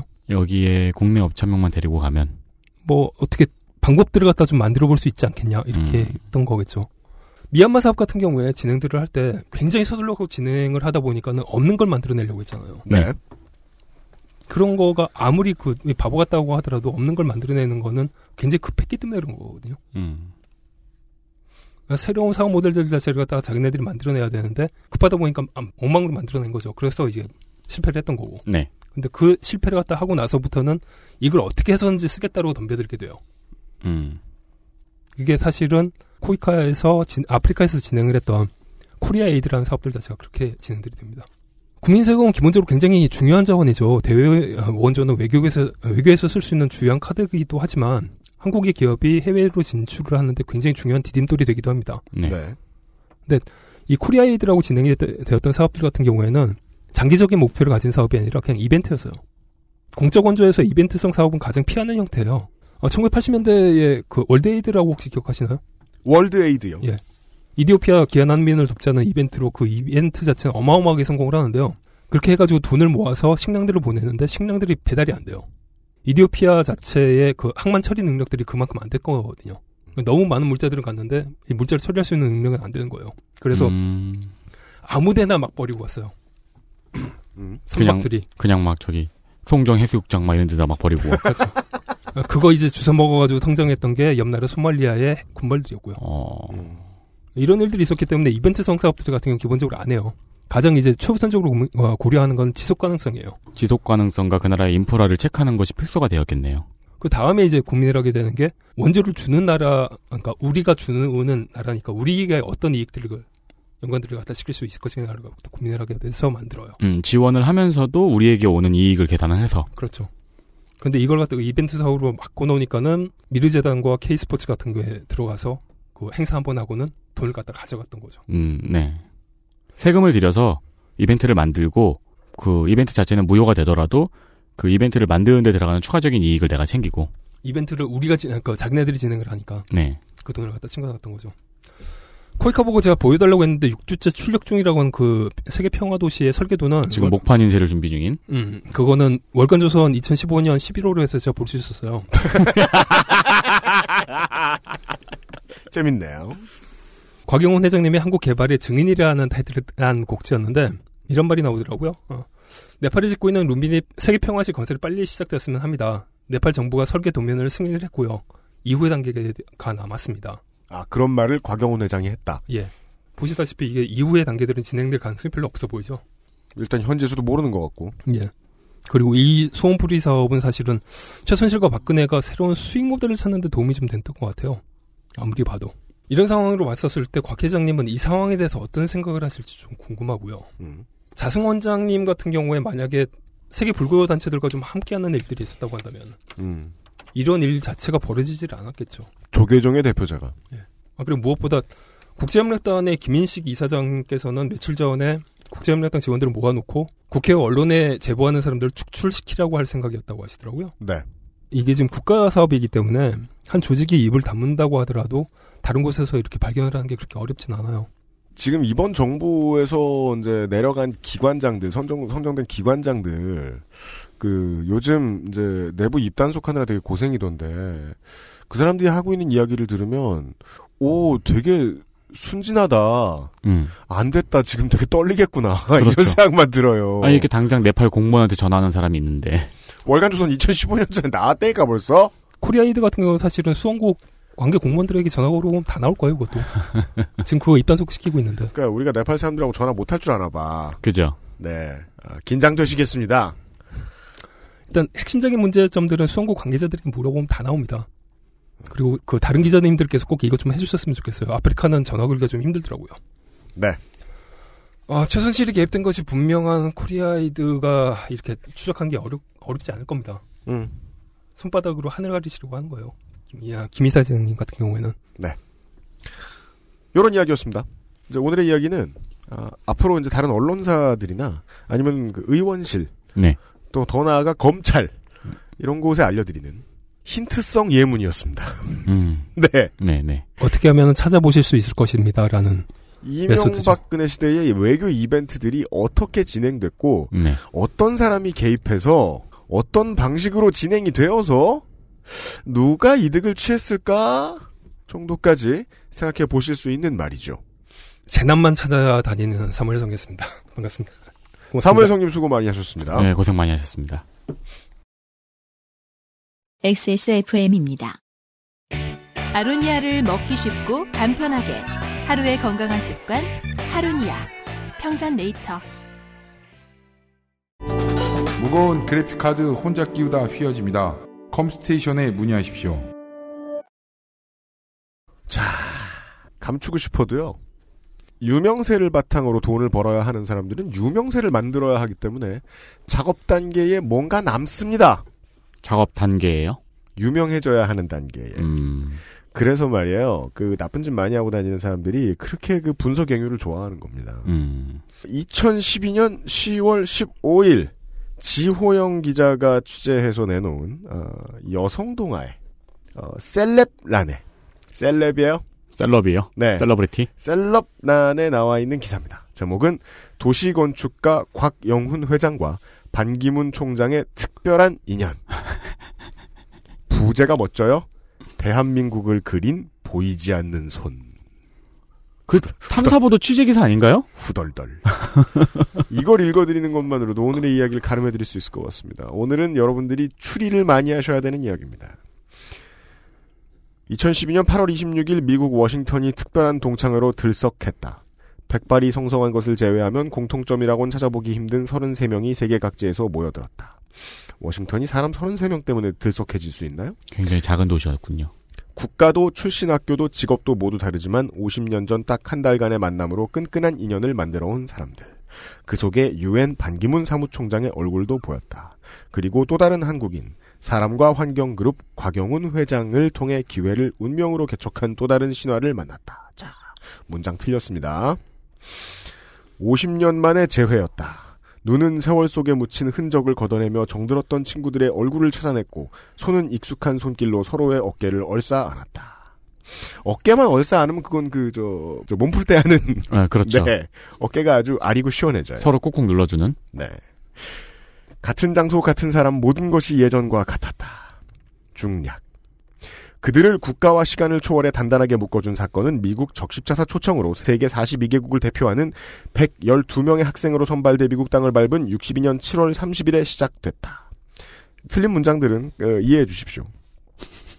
예, 학생들은 이른바 비스타, Visit of International Student to America라는 프로그램으로 미국 33개 도시를 방문하고 나사 우주센터, 백악관, 유엔 본부 등 주요 공공시설을 견학한 후 현직 대통령인 존 F 케네디를 만나며 꿈 같은 한 달을 보냈다. 당시 한국 대표로 참석한 반기문 사무총장의 일화는 유명하다.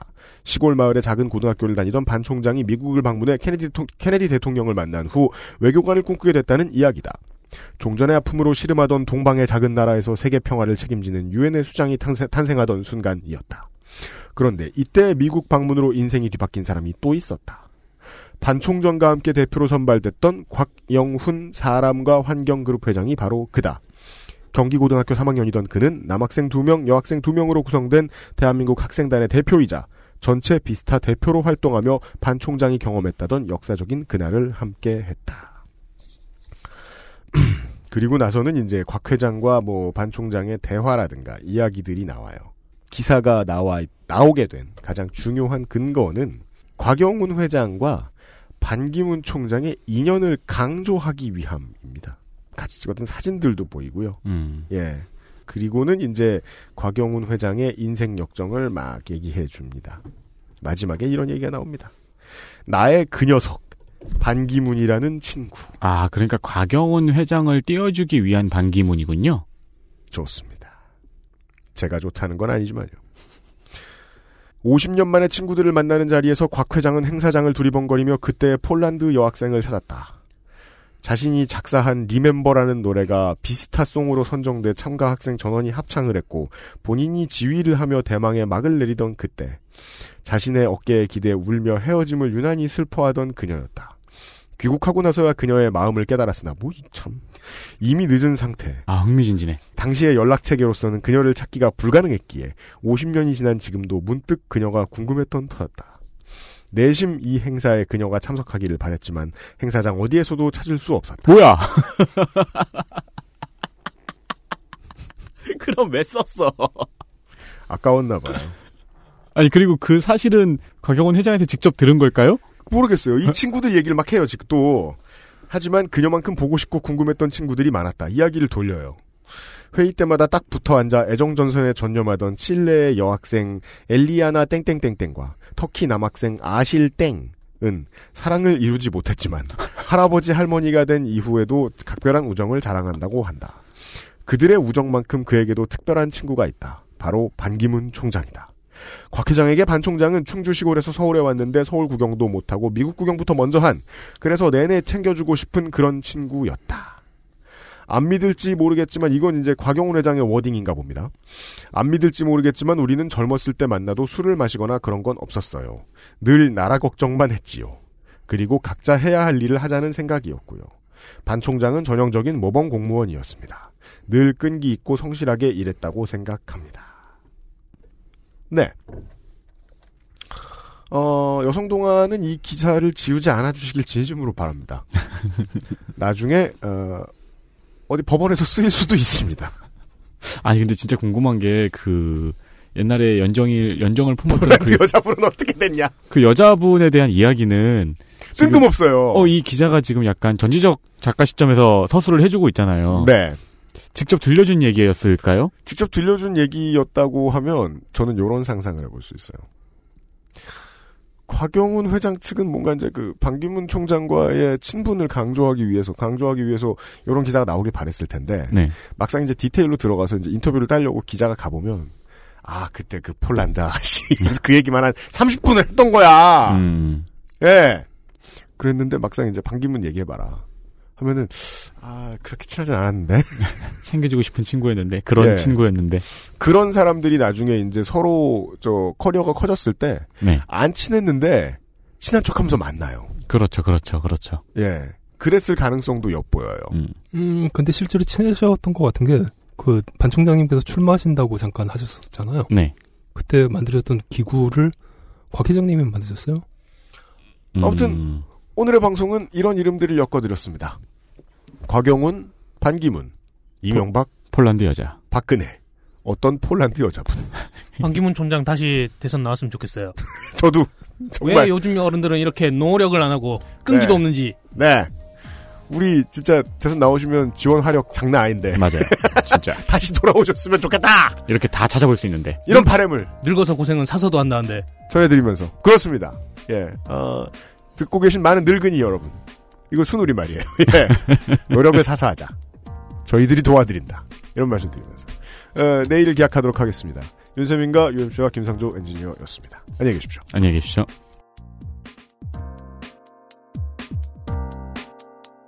XSFM입니다. I D W K